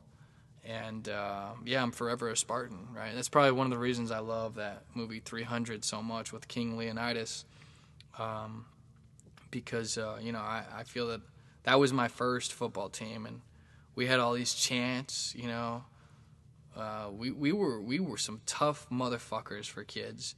we used to run up these hills until we basically threw up. We were running so hard. I still remember the pain in my chest at that time. Um, I remember uh, I was a long distance runner, and um, one time, uh, remember remember I told you guys about Coach Porter, Coach James Porter, Jimmy Porter, and how he cried at the end of the banquet. Um, yeah, so yeah.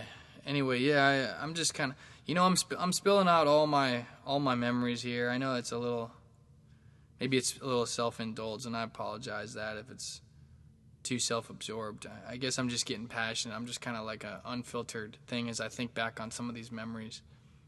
Um, we never won the Turkey Bowl, and that was kind of that was a really big deal. I, I always I always wanted to win a Turkey Bowl, but we never won that bowl. Uh, but we, yeah. By the way, Jimmy never Jimmy Porter, his son, never accepted my friend request. I don't know if he never uses Facebook or what. He looks like he's uh, turned out to be a a badass. You know, I, I, was creeping on some of his pictures. He looks like one of those dudes that uh, you don't want to mess with. But um, I'll never forget that those days, California. When you tell it, when you tell it, tell the story, tell the story, tell the whole damn world this is Spartan territory. That was one of the things that we used to, to sing out uh, as we were walking down to play a game. Um, yeah. Um, wow, crazy stuff, man thinking back on all these years of football. Yeah, it's it's it's insane. But anyway, what else? Um, talked about the fat shamer getting kicked off the flight. Kevin Hart was getting hated on for uh, supporting Jussie Smollett. I guess people think he's a hypocrite now because he's trying to show empathy for somebody who was um, a victim of, of a hate crime toward you know the LGBT community. I guess Jesse is part of that uh, group, and Kevin Hart was showing empathy and, and love toward that, and people were hating him for it. And it's like, come on, like get off, stop, like if you if, if you are, I, I challenge you, if you're a listener of this podcast, if you're a hater, I I recommend taking the higher road. Like, first of all, thank you for like maybe no haters listen to my podcast. Maybe maybe people that gravitate toward this wouldn't wouldn't do that maybe they would and either way I you know I encourage you guys like don't be a hater man. Like it's like it's like no matter what some of these ce- celebrities do people are just going to judge them and like try to tear them down. He's doing a good thing by supporting him there. Stop like get off his nuts. You know what i mean? Like that's a good thing that Kevin Hart is supporting him. Um, and, you know, I, regardless of my politics, I'm not going to get into it. But same thing with like with when when Trump does do a good thing, you know, like everything that Trump does is not evil, right? I don't think so, at least. Like I think he does a lot of bad shit, and I'm not a Trump supporter. I want to see whoever's in office do well because they're in office, right? I, I want our president, whoever it is, to, to lead our country to a better place or get get the fuck out of the office. One of the two. No in between. Right? Like I don't want him to do bad so I can be like I told you, right? That's bullshit. That is a childlike attitude. Um and you know when when he when he like when Trump you know basically like backed down on his negotiations for the wall which I think was good that he backed down. People were calling him like soft for backing down. It's like the same people that were mad that he like was putting up a fight were mad that he backed down. They were hating on him for backing down. It's like he did what you wanted him to do there. Like he did, in my opinion, the right thing by reopening the government. Hopefully, we don't have to go into another shitty like government shutdown but he was the bigger man for a second by backing down. Not bigger than like he. Sh- I, I don't think he should have done it at all. But fuck, like, like stop hating on him for doing the thing that you wanted him to do. Like, You know what I'm saying? Like, have some positive reinforcement when people do a good thing, right? Like, reward positive behavior and don't be a hater. I don't know, no matter what you are. You're to it's only like to tear your tear yourself inside apart to be a hater. You know what I mean? Like All right, love you. Love you. If you if you are a hater, I love you. And if you're not, I love you too. Uh, uh, I think that that's uh, that's the only way, man. You know, we can't divide as a country. We cannot divide. We have to. We have to try to find the things that we have in common and build on those. And and and we're always going to have differing opinions in in a lot of ways. But you can't let that. Just you can't let a differing opinion separate like you from a person right? Like if it's a different political opinion religious anything those are deep things right? But the more and more we talk about them openly because social media is, is just gone crazy with people just exposing these things like you can't cut somebody off because they have a different opinion than you. If anything talk about it like make sure you have the right context before you judge them because um, what it may appear to be fundamentally different but but maybe fundamentally you have the same opinion and they just don't have all the facts on something. Like, just don't try to find common ground. We cannot allow ourselves to be divided by anything, by race, by politics, by religious beliefs. Like, we cannot allow these differences to divide us because it will make us weaker as a country and as a world. Uh, we have to find the common grounds. We have to try to build on the common things. If you don't support Colin Kaepernick for kneeling, you're not automatically a racist. And people need to stop making it so black and white. People need to stop making things so binary, right? Like if you're a Trump supporter, it doesn't mean you're automatically racist. And and those are two examples that if you if you if you if you support Colin Kaepernick, it doesn't make you automatically like the king of civil rights. You know, it's possible that Dr. Martin Luther King may not, if he lived right now, it's possible that he wouldn't support the way Colin Kaepernick did it. It's possible. It doesn't mean that he would have any less of a of a um, uh, it doesn't mean that he w- would like there it's not always the the specific issue that makes something racist or not. Um, you have to have all the facts before you use a specific case to be a vehicle for something. Um, I, I, would love to know what Martin, Dr. Martin Luther King's opinion would be uh, on on Kaepernick. Um, you know, truthfully, because it, what what what pains me, what pains me, I'm I'm speaking, I'm ranting right now. Like, it pains me to know that there are people out there that think if you don't support Colin Kaepernick that you're racist. That is so closed-minded. That is so closed-minded. I think that that mindset does worse toward advancing uh, civil rights. I really do believe that. I really do believe, regardless, you know regardless of the color of your skin.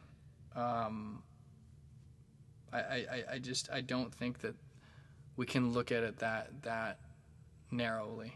In all honesty, I hope I didn't lose any viewers right there, but hopefully you guys like me. The ones who like me like me for for my honesty. You may not agree with everything I say. I, I'm going to remind you very quickly that I am 100% and always have been an advocate for, for equality and continuing to push to achieve that. And I believe that we can as a humanity. I've talked to people, maybe they're cynical, I don't know, and they said, I don't think that we can reach a utopian society. There's always got to be struggle, but I do believe that we will prevail and that racism will eventually be eliminated. I believe that. I, I, I dream that. Uh, and, and same with a lot of the other world problems. I believe that we can achieve that that state of, of you want to call it utopia, um, however you want to define it. But I believe that, and I, I choose to take active steps steps by the way that I live my life. Um, by the way that I live my life. So, um, anyway, we talked about uh, a lot there. And uh, how are you guys doing regarding the polar vortex? You guys doing all right there? Staying warm. Luckily, the, the temperature's kind of going back up around the world. Thank God. It's been a tough. It's been a tough week or week and a half. A lot of people died from the cold. Uh, I hope that you guys stayed warm, made it through. But uh, I'll tell you, you got to be thankful for having a roof over your head and, and warm power. Like sometimes it's the most simple things that, that are a reminder of the things that we have to be thankful for. Um, the the power actually the the heat went out in my building for a bit. It was only about six hours when it was like six degrees outside. But I'll tell you, that stuff, you know, people can die from that. You know, there was there's some problems at the jails. I think in the Bronx, there was a jail that lost uh, heating, and people were out there protesting. A lot of the inmates were were not getting uh, resources. They felt like it was torturous. So um, there's other places where the power's been out. The power was out in other parts of this building for for a while, you know, and. Uh, it's sad. Homeless people street. I don't think there's any human being that can sleep on the street in that weather and make it through the night, unless you've got like a nice sleeping bag, one of those high-powered sleeping bags, or somehow you find a way to like sleep on the train or somewhere where there's a heater or a radiator. I mean, it's um, got to be thankful. I forget the name of the the hotline that you can call. I I'd shout it out right now if I knew it off the top of my head, but you can Google it. There is a, a, number that you can call if you see a homeless person at, below a certain, I think it's below 32 degrees. If you call that number, there will be people that come and, and help that person find a place to sleep for the night so that they can make it through the night. Uh, I encourage myself and anyone to, to take a look at that. Um, hopefully, the worst is over, but you know we're still in early February, so uh, I don't know if other cities have those types of resources, but I think it's worth looking into. Um, so, yeah. Anyway, uh, how about the Michael Jackson video at Sundance? Did you guys hear about that? Supposedly was very, very graphic and very disturbing. Uh, two of the accusers of Michael Jackson for committing, you know, sexual misconduct toward them when they were kids have made a, I guess, a documentary on it, and supposedly it was so intense and gruesome that people needed like counsel they needed to speak with counselors after the video. Uh, you know seeing that is, is obviously jarring you know i think for anybody especially whether or not you liked whether or not you're a fan of mj um, i think it's jarring it's very jarring right it's disturbing to hear that i read some articles i haven't seen the, the movie but i did read some articles there are you know points on both sides right? There, there, there's a lot of people that Michael knew uh, when they were kids that, that claim he never did anything like that. Um, these two people that claim he did made a video, and uh, people that are defending MJ are saying that this video, though graphic, doesn't offer any new evidence than what was ever shared, and it's it's not enough evidence there's nothing that's ever been enough evidence to truly like convict him or, or to know whether or not he's actually guilty of, of the things that they say. So I all I can say is nobody I wasn't there. I just hope he didn't. I hope these people are making it up. If if they are telling the truth, it's truly truly tragic. It's sad. You know, it, it, shows a part of, of MJ that I don't think any of us want to exist, right? We, we don't want to know that that can even exist in, in somebody that we, that we love so much. Um, you know, you can't deny facts. I, I, I, won't deny facts. If someone presents me with true facts that he did it, I, I will not deny them, right? Um, I haven't seen them yet. I've seen a lot of accusations and, and some things that look like, the, you know, they could be. You know, it, it's. I've heard things, but um, I truly hope it's not real. I really do, with all my heart. And if it is, you know, it, it's just it's it's sad. Um, I always think about that line. If it is true, I think about that line, Will you be there? Have you ever heard that song, Will you be there? It was in Free Willy. And he does that monologue at the end, and he said, In my darkest hour, in my deepest despair, will you be there? Um, and if those things are true, then, you know, would we be there for Michael? If that is his darkest hour, if that is his deepest despair, um, I believe in you know forgiveness, and I will I would be there for Michael. Um, you know, I would be. So, and that doesn't mean I support his behavior. What it means is that I believe that when people commit crimes, that they shouldn't have the opportunity to to hurt others with them, but we should not end their life first of all, and we should not destroy them. I think that there's good in everyone. So if Michael did those and he was still alive, we would all we would need to study. We we need to put studies to, to see like what caused that. Was it mental illness? You know, what what what was the is it part of his childhood? Did did it happen to him? Like what is not to justify it or rationalize it, but what can we learn to prevent things like that from happening again happening again? Not to you know, just we have to be more constructive in how we handle uh, negative things that people have done. That's what I, I think. We're I, I, I'm a, I'm a, I'm a broken record on this, but we are so adamant to just tear people down for mistakes that they've made, knowing that when we look within ourselves, we've all made mistakes to varying degrees. I'm not saying that they're necessarily equal to what Michael Jackson is is accused of, um, but we've all made mistakes. We've all done things that if there's anything we could do in the world to take it back, we would. We've all done things that we're not embarrassed of, that we're that we would hope no one ever finds out. Um, so we we just have to be more empathetic um, toward everybody, and of course, the victims, if those things happened to them, right?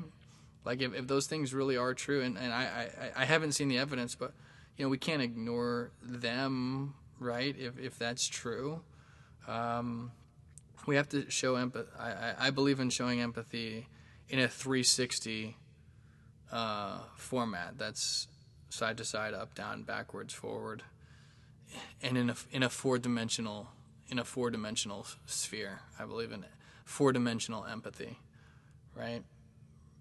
Forget you know so. Um, and not forget about his work that that brought us joy. Regardless, we cannot forget about um, Michael Jackson's work that that inspired hope um, to the world, right? We can't forget about those. Watch the Super Bowl com- halftime show that Michael Jackson did. If you guys, you, you thought Maroon 5's nipple hanging out was exciting, check out Michael Jackson's Super Bowl halftime show. It's one of the best of all time, if not the best, in my opinion. Um, it may seem hypocritical if you believe that he uh, harmed kids in any way. Again, for me, the jury's all out, still out, um, and it probably always will be. I don't think any of us will ever truly know. Um, but he, there is a part where he talks, you know, the, the the crowd. He talks about saving the children and all these things. You know, and um, it's a damn good message. That's all I can say. So, um, all right. Let's see here. The polar vortex. I talked about that, and uh, there was a guy named McDonough or McDonough in Britain that went to a McDonald's and started arguing because they put onions in his burger or whatever he ordered, and he's he called the police, and the police ended up arresting him and taking him to jail because he wanted to fight the manager, I guess, which I find outrageous, right? But it doesn't surprise me. Uh, sometimes sometimes these dudes overseas, like that sounds racist already or, or prejudiced, but it's. Let me clarify. Uh, I've seen. I remember we were where were we in Germany? Ireland. We were in Ireland, and one of my friends uh, accidentally grabbed the coke at the counter uh, of a checkout of like a grocery store or a place where you were eating, like a McDonald's type place, and he accidentally grabbed. It wasn't done on purpose, but. Uh, I guess the guy behind us or in front of us in line was like, "You just grabbed my coke." Like the dude wanted to fight my friend. Like you don't see that in America often. I haven't at least where you you make an accident like that, bad intentions, where you're even apologizing, saying I didn't mean to, and the dude still wants to fight. You just grabbed my coke. That is not your coke. I don't even think he wasn't even Irish. The guy. That's not an Irish accent, but um, I remember that, that he spoke that way, and it was uh, a fight almost broke out over it. So uh, this dude was drunk, I guess, at the McDonald's thing and went to jail. So that was that was a an interesting article to me. I, I don't really have much to say other than McDonald's, baby. I don't know. Eh, yeah, it's some Mickey D's lately. I don't know. Hmm. All right, cool. Hey, awesome, awesome. All right, so moving on. Uh, you guys ever watch that uh, post Super Bowl show? That's always interesting how they're advertising for something. It's a show that I haven't seen before. I actually did watch it. But we just left the TV on. I forget the name of it, but it's kind of like uh, America's Got Talent, except it's still different. You know, it's, it's uh, similar kind of like talent show or or uh, display of, of amazing things that human beings can do from all around the world, actually. So. I, I found it interesting. I found it different than America's Got Talent. It, it has a little bit of its own unique flavor. Uh, I was a little bit captivated. Uh, there was a guy who is, uh, I think, from China, and he, he didn't speak any English. He had an interpret there answering questions from the judges Drew Barrymore, Faith Hill, and another judge. And then they got like judges representing different parts of the world. Um, that have like smaller votes, I guess you could say. Smaller, they make up a smaller portion of the ballot. Um, three of the main judges make up 50% of the vote, you know, three that I mentioned. And then, like, uh, the rest of the group uh, makes up another 50% of the vote, right? Like 30 more people or something. Maybe it's 50 more, I don't know. But uh, it is, there was one dude like I said, he, he didn't speak English, and then he gets up there and starts speak singing a song like a country song in perfect pitch, and Faith Hill was blown away. So that was cool. There was a bunch, a couple Filipino kids, uh, like a Filipino, what do they call it? Not a quartet, but a a, a trio. Yeah. Uh, there was a trio of Filipino kids. Hashtag Philippines, baby. I'm a quarter Filipino. Uh, I'll have to tell my mom about it. I haven't talked to her about it yet, but they were managed by a Filipino lady. You could tell she was probably she was like the Michael. She was like the Joseph Jackson of the group. You know, probably the, the secret one behind the scenes, pushing them to strive for perfection. Um, in some ways, my dad was like that. Uh, you know, he always wanted to push me to be the best that I can be. You know, nothing was ever good, ever good enough, but I'm thankful for it, and I feel a lot of love from my dad. I don't view him the way I think the kids feel like they were abused by Michael by Michael Jackson's dad, Joseph. I don't feel like I was abused. I just feel that I was. My dad had high expectations, you know, and it, it helped me become, you know, successful in a lot of ways. I do give him a lot of that credit for for that. You know, I was always pushing for his approval in those ways, and it, it helped me really you know become great in a lot of ways. So, um, yeah, so uh, those kids did really well. I think they got nearly a perfect score. It was uh, I couldn't even tell if they were all males or not at, at, first, but I think my girlfriend convinced me that they were. If you guys didn't see the show, I apologize for talking about this. Uh, I do recommend taking a look. There was one dude that was swallowing swords, very intense. Like at one point, he swallowed like 20 swords that were like taped together which doesn't make sense. But they bent the swords like thin swords, which is a, lot thicker in the end than like one sword. I can tell you that. And he had like these like magnets placed on his chest to help keep the metal from like going into his heart. Oh, I'm telling you, it was like grotesque to watch. Just thinking about it right now is like making me uncomfortable. But none of the judges I mean, yeah, it's impressive, but like there was nobody that wanted to see that. Like it was disgusting, uh, and the dude did not get a good score at all. And I think he was probably devastated because he's committed his life to swallowing swords. Um, you know, I, I would say in that case, it's the be- it's the only time I'd ever recommend spitting versus swallowing. All right. Uh, so yeah, he didn't he didn't make it through. Uh, and then uh, there was a lady that played the violin. I believe it was the violin, and she had one arm and like a prosthetic. Uh, I don't even know what, not an arm, but like a metal thing coming from her shoulder that was just unbelievable. People were crying, you know, and inspired that she had learned, you know, after she, for whatever reason, whether she lost her arm at birth or at some point in life, she figured out a way and, and like worked. I, I imagine it just it required in, insane amounts of work to, to perfect this craft. You know, she played just she played the violin amazingly. You know, and and it was uh, it was very it was touching. It really was. No, no joke. I'm not even I'm not even bullshitting you guys. Uh, it was really cool. And then the last dude was like a modern day Houdini that locked himself inside of a a glass uh, like vault thing with filled with water that it was gonna get out of there. It's like why do you like? He, they actually he told why he's motivated, and he said that it, because his his brother experiences like uh, seizures or something where he loses his breath, and he wants to know what that's like. It's like, dude, come on, that's that's it. That is a dumb.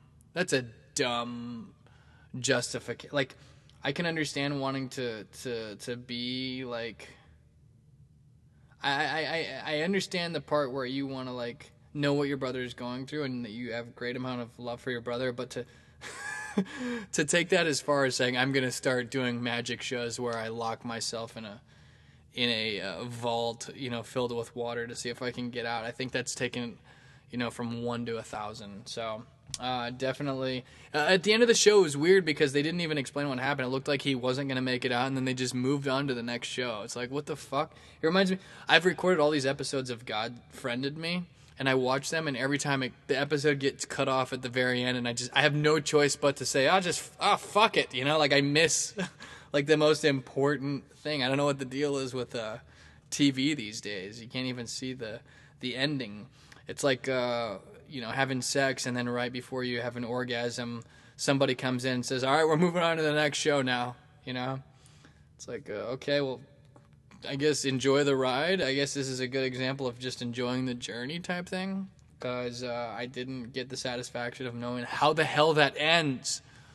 Um, we'll talk about god friended me in a little bit uh, but I, I have watch the entire season now, except for the parts that get cut off on my DVR, which is extremely annoying. I just have to fill in the fill in the blank myself. You know, that's always a great way to watch a show. It's like a a coloring. It's like reading a book, right?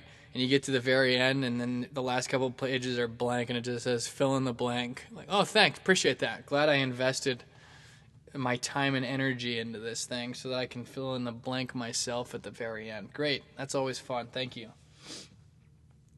But um, I, I forgot to say earlier, there was a, a news story that cracked me up. There was a teen that was arrested for taking an MTA bus. You know, that's the public transportation bus here in New York, the buses that they have. It's called the MTA. Them and, and the subway. It's all the MTA runs that all, the public transportation and somebody took it for a joyride, like a teenager.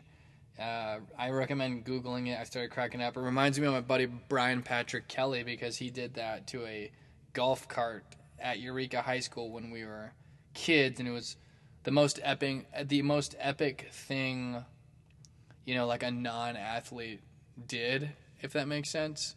Like, like Brian Kelly takes the cake in in in like the most epic uh, thing that uh, that somebody could have done uh, during that time.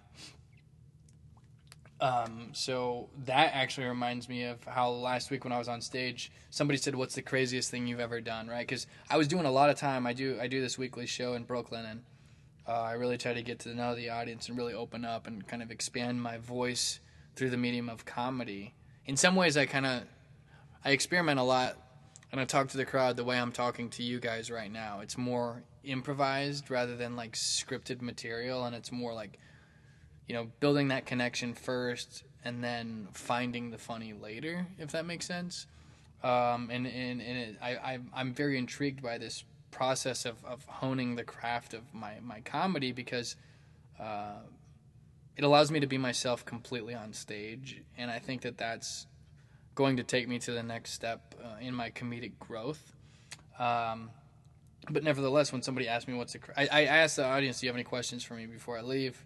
Because you know we've they've gotten they've invested the time in getting to know me, and and I you know they, they've joined me on a journey you know that I've taken them on, and I want to respect that and make sure that people leave satisfied. So I was like, you know, what, what, anybody have any questions? Somebody screamed, you know, what's the craziest thing you've ever done? So I opened up, and it was the first time on stage that I've told it live. The story about my arrest, you know, in Colombia. And, you know, basically streaking, uh, you know, on steroids is what I did, uh, and uh, they they were very intrigued by the story, and um, you know, I actually got I'm not gonna say which comedy club. but I, I, actually got a, a booking from doing that. Like there was a comedy club where the owner, when he found out that I did that, I guess he saw it in the paper or whatever, and he was like, "That shit was fucking hilarious," you know, and and booked me for a weekend just because of that news story, right? And uh, you know, uh, not I'm not necessarily proud of that or anything. Like I would never do it again. If there's any officers listening to this, let me let me just promise you that I've learned my lesson and yeah, it was a, it was a one time thing. What's done is done, and you know I can't change it they actually asked me if I reg- somebody in the audience asked me if I regret it or not. um, you know, I uh, I do everything with intention. Okay, I don't know if that's actually true or not, but uh, I'm not even going to answer that question right now. Uh, but what I will say is that um, I, I I think I knew even going into it that I would never do it again if that makes sense. Like I, I, didn't like I'm not just gonna never do it again because I learned my lesson. Like I, I I already knew that I would never do that again, if that makes sense. Like it was one of those things where, uh, and uh, I, I, I was really self conscious about it, self conscious about it for a while. I mean, I'm not even gonna tell you how furious my parents were when they found out, um, especially my dad. But um, you know, one of my one of my one of my friends uh, who actually just had his first Comedy Central uh, debut. Uh, his name's Ryan Beck. I don't know if you guys have seen it yet, but when he, I was kind of self conscious about you know like the aftermath of it, like the fact that it was like you know in police reports and you know it was on the news and stuff. But he was like, I, you know, he was actually like, to be honest, man, I actually think it like contributes to your comedy legend. I think it actually helps you as a comedian, and I, that was nice of him to say that. That actually did make me feel better. Um, you know, because I was kind of ashamed of it in a lot of ways. You know, you know, my dad scolded me like a dog. You know, when the dog poops in the house, and and you're like, "What did you do?" Well, you know, it's kind of like that type of thing. Obviously, had to pay a lot of a lot of cons- a lot of had to there was a lot of consequences in, in a lot of different ways. Financial you know uh, just that's not the biggest one right? But uh, luckily we made it through and it's done. You know it won't happen again. Uh, and uh, you know ho- hopefully who was ever there enjoyed the show. You know i hope that i hope i sincerely hope that nobody was negatively impacted by it, and that it was a positive experience for those who were those who were there. Um, nevertheless, nevertheless, yeah. Uh, what do we what do we want to talk about? Right, we're gonna kind of get down to. Speaking of my dad, there was a dad who. Um, one of the victims of the Parkland shooting. Mason, I'm going to start getting into the comedy stuff now, right? One of the victims of the Parkland shooting. I think it was the Parkland shooting. Made a video kind of to let his voice be heard. You know, in speaking out against Louis C.K.'s thing that leaked a few uh, a few weeks back. I've already talked about it on the podcast, but you know, this is new. Uh, the dad made a kind of like a f- short demo, or kind not a parody for the sake of creating laughter, like a parody, a paradoxical type thing to to let his voice be heard and, and how he truly feels and, and how painful I think it is for him to hear as a father to to who lost his son in the Parkland shooting to hear you know jokes from Louis C.K. about that and you know I, I was kind of defending it a couple weeks back and, and I have some things to say because it did it did make me think about it in a in a new lens and from a new light that I hadn't thought of before. Um, first of all, I I feel terribly sorry for for that guy's dad, the kid who lost his life, and the kid, right, and and, and anybody who was there. There is no, and I think Louis would. I I assume that he would feel the same. That like, he's not. He doesn't feel like um he's not he, he like the fact that that's a tragedy, I think, is separate to his jokes. I, I can't speak for him. I assume it is, and I hope it is. Like, I, I think that he would agree with any of, if not most of, hopefully all of us, but maybe most of us, that that's a terrible, terrible thing that happened. And um, he's not like, I don't think by making jokes he's trying to downplay the significance of what happened. I think some people feel that way and if you were personally involved like this father it feels personal right because it is personal right you're you're basically your son in some ways is the butt of the joke when you really break it down right? It feels personal. Like when somebody makes concussion jokes about football players first time i heard it i got angry. In fact i, I had kind of a facebook fight with a somewhat famous comedian uh, jake weisman who's a comedy central comedian. And I, I, think I overreacted, right? I, I, I think that as a as a person who played football and who was so close to the sport and has so many friends who sacrificed so much of their efforts, and one person actually died, Michael Keck.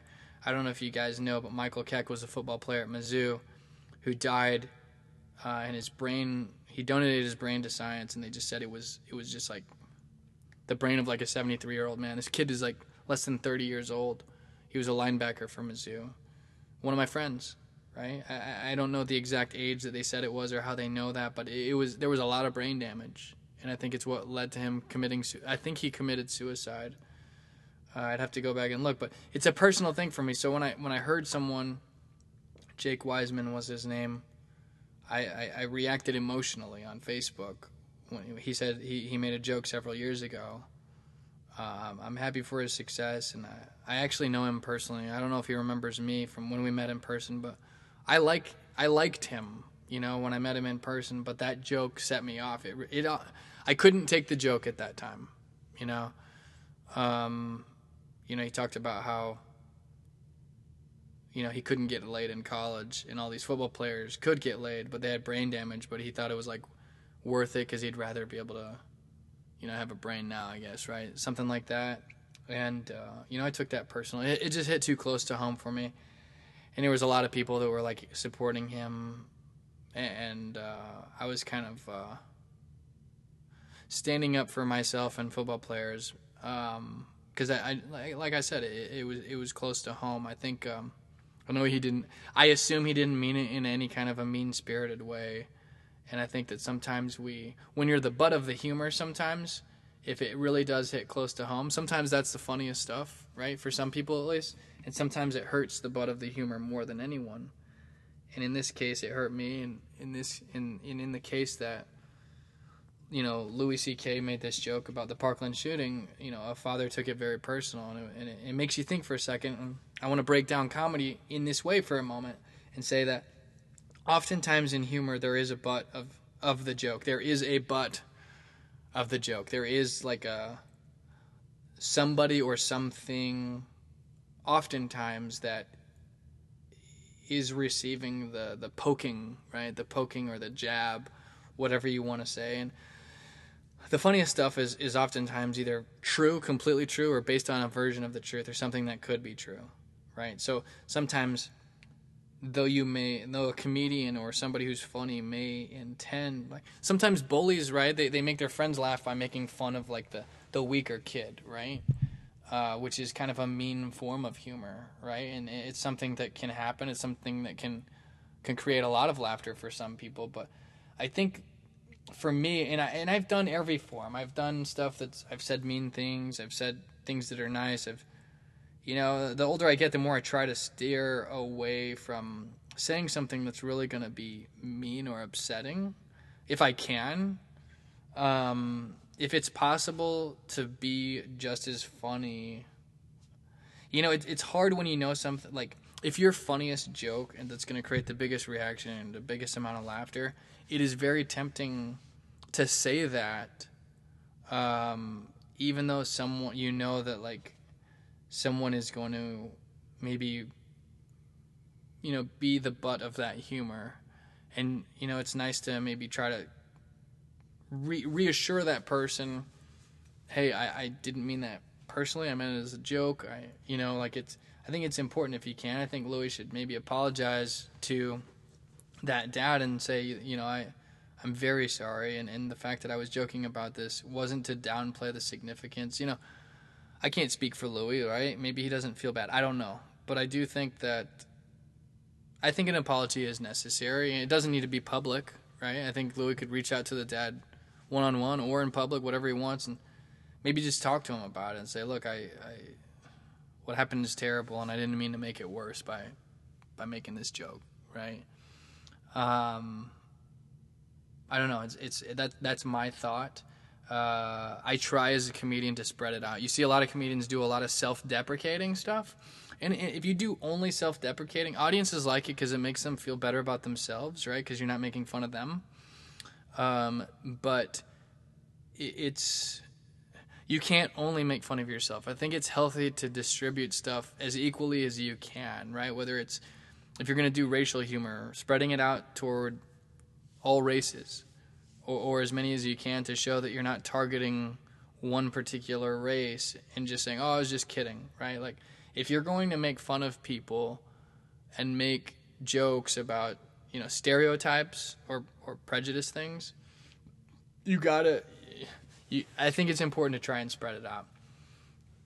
And maybe clarify they should already know, but you know, sometimes it helps. I feel more comfortable clarifying if I am gonna sound if if I ever say something that sounds really mean spirited, I try to clarify that it's not mean spirited, you know, because there is a difference. I think a bully making fun of a kid in front of his friends is mean spirited. It's selfish. It's trying to put somebody else down to make themselves look better. But I think a bully. I think that somebody can make fun of somebody in a way, and we do it all the time with our friends, right? Right? Like, uh, I make fun of James William John Barriolis more than anybody I know, and I've told you guys before it's because I love him so much, right? So there's a way to do it where Jimmy he knows not only because we're friends, but in the tone of my voice, right? Not every not everybody can read that, and I understand not everybody has that close of a relationship when you're watching a comedian. You may not know him personally, but when he is on stage, you do have to remember that he is he is there to invoke laughter, right? And um, you know, I'm not. I don't know if you know. Is it anything goes? I don't know, but I guess you just got to do you. I, I don't know. For me, I try. I, I try not to be just a straight up asshole. I, I would feel bad if, if I knew that somebody was affected by my joke the way that dad was. I would feel bad. I would feel really bad, and I would apologize to. I mean, I can only speak for myself though. Um, so that's that. Um, you know, we've talked about a lot. I'm gonna I'm gonna tell you a couple other. We're gonna move on to some of the the updates in the comedy world. I, I told you guys this podcast is gonna be like three hours today, and I'm again I I apologize for the second time, but I I just want to fucking talk. You know, I'm having fun. So, uh, what do we got? What do we got? We've got some updates in the world of comedy. Pete Davidson's back in the news uh, for being seen with Kate Beckinsale. So some people are applauding him, saying, "Geez, does his dick, you know, does he does he shoot diamonds out of his penis?" Uh, Kate Beckinsale is uh, She was my favorite actress when she was in Click. I remember I wanted to grow up and marry her, and I was sad that she was married.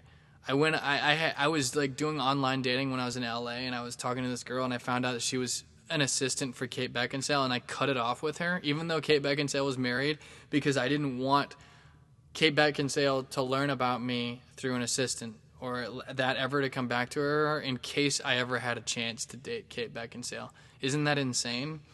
If I was single right now and I ran into Kate Beckinsale, I do think that there would be an attraction, to be honest. Uh, but I'm not single, and uh, you know, she's. Uh, I think she's getting some stuff out of her system. I think she's. Uh, she's this is the second young dude she's been fooling around with. Matt, that I, that the public is aware of at least. You know that the last guy is a comedian named Matt Rife, right? I don't know if you guys know him, but she's been kind of dating him on and off for a bit. I, I wonder how Matt feels about Pete Davidson. But uh, who knows? You know, I mean, they were holding hands. I mean, it looked like they were there together, and like they're they're probably railing. You know, I think Pete Davidson might be he might be he might be blowing some loads. Who knows? I don't know. I can't speak for them. I can't speak for him or her. But uh, looks like she's she's having fun some with fun with some of these younger dudes. All we can do is hypothesize, and more power to her. I mean, frankly, like I said, if I was single and I ran into her, man, I would I would uh I would uh I would show her I would show her love. Let's put it that way, baby. You know what I mean? Uh, P- Michael Rapaport, do you guys know him, the comedian? Well, he was kind of hating on Pete Davidson and Ariana Grande, and then not apologizing, like specifically saying he's not apologizing for it. I think, if I'm not mistaken, some the more of the jokes were, or more of the, the hating was specifically targeted toward Ariana Grande. I will say I found it kind of entertaining. You know, I think Ariana, yeah, she's beautiful. She's very talented. I do think she's a little immature. Uh, but you know, everyone, you know, everyone matures differently over the years. How how can I? I don't know her personally. I just think she seems a little um, retaliatory. She seems very quick. She stands up for herself. I do respect that. She's got fight in her for real. I I don't know. I just said for real. Now now I'm talking like her. I think, but uh, I think she's got fight in her. But I think she's a little bit what's the word? I don't know if she's like nice to everybody. Like it feels like she's got like a, a catty vibe. Um, uh, you know, I, she seems like she can be cold very quickly. Like I feel like she could go from hot to cold on a dime. You know, the way Barry Sanders can make cuts on the football field. I feel like she can. She has the capacity to be a very warm and loving person, but I think she can like flip 180, just like it, with a with not not even a moment's notice. That's the vibe I get from her, and, and I, I just don't I don't necessarily like that. You know what I mean? Um, you know, I, I, I hope that I hope that Mac Miller did not die. Like, basically, I hope that it, his heartbreak over Ariana did not lead to his death. I truly hope that. It's sad that he's gone. I love Mac Miller. Um, and there's nothing that can be done at this point. So whatever is done, I'm sure she probably feels guilty in some ways, which is sad. I mean, nobody wants to have to live with uh, live with with that type of guilt, or, or if she does feel guilty. Uh, nobody knows, you know. Only Mac and her really know that relationship, you know. And Mac's gone, so uh, God bless him. He, you know, what's funny is I, I've seen both Mac Miller live and Pete Davidson live, and I, I thought both of them were awesome, you know. So, um,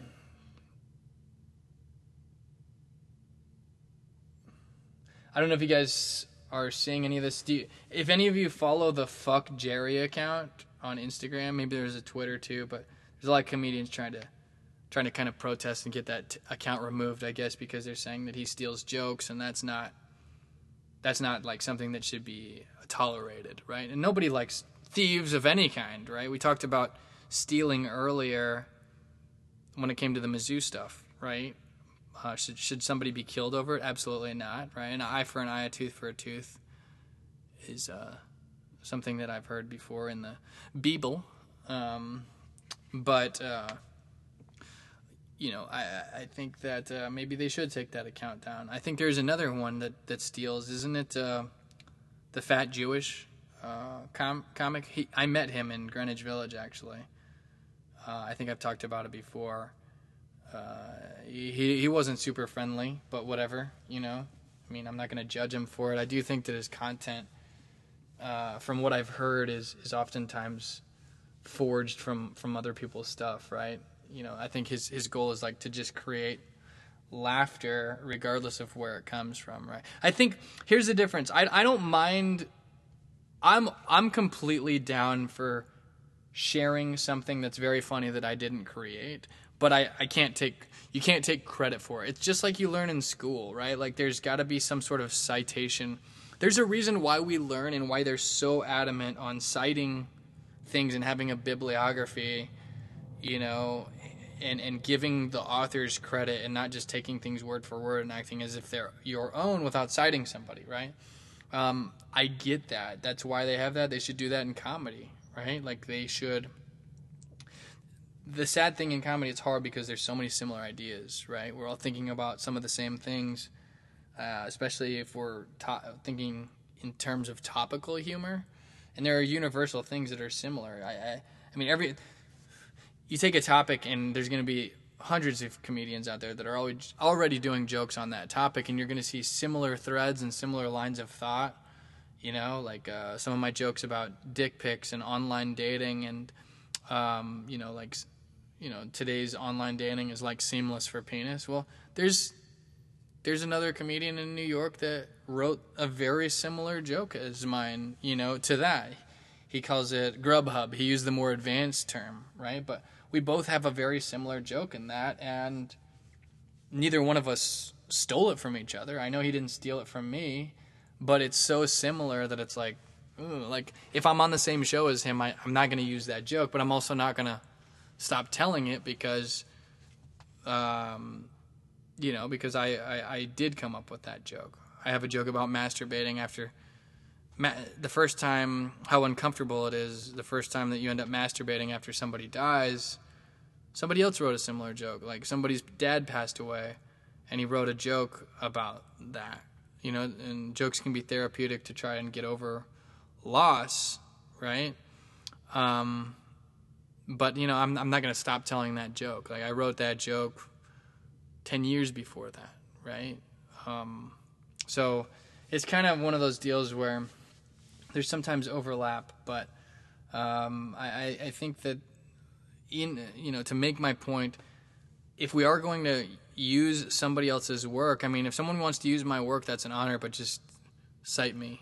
You know, I, I try to do that even when I'm on stage. If I tell a joke that I've heard before, I'll say I've heard this before. I didn't make this up, and if I know who who wrote the joke, I do.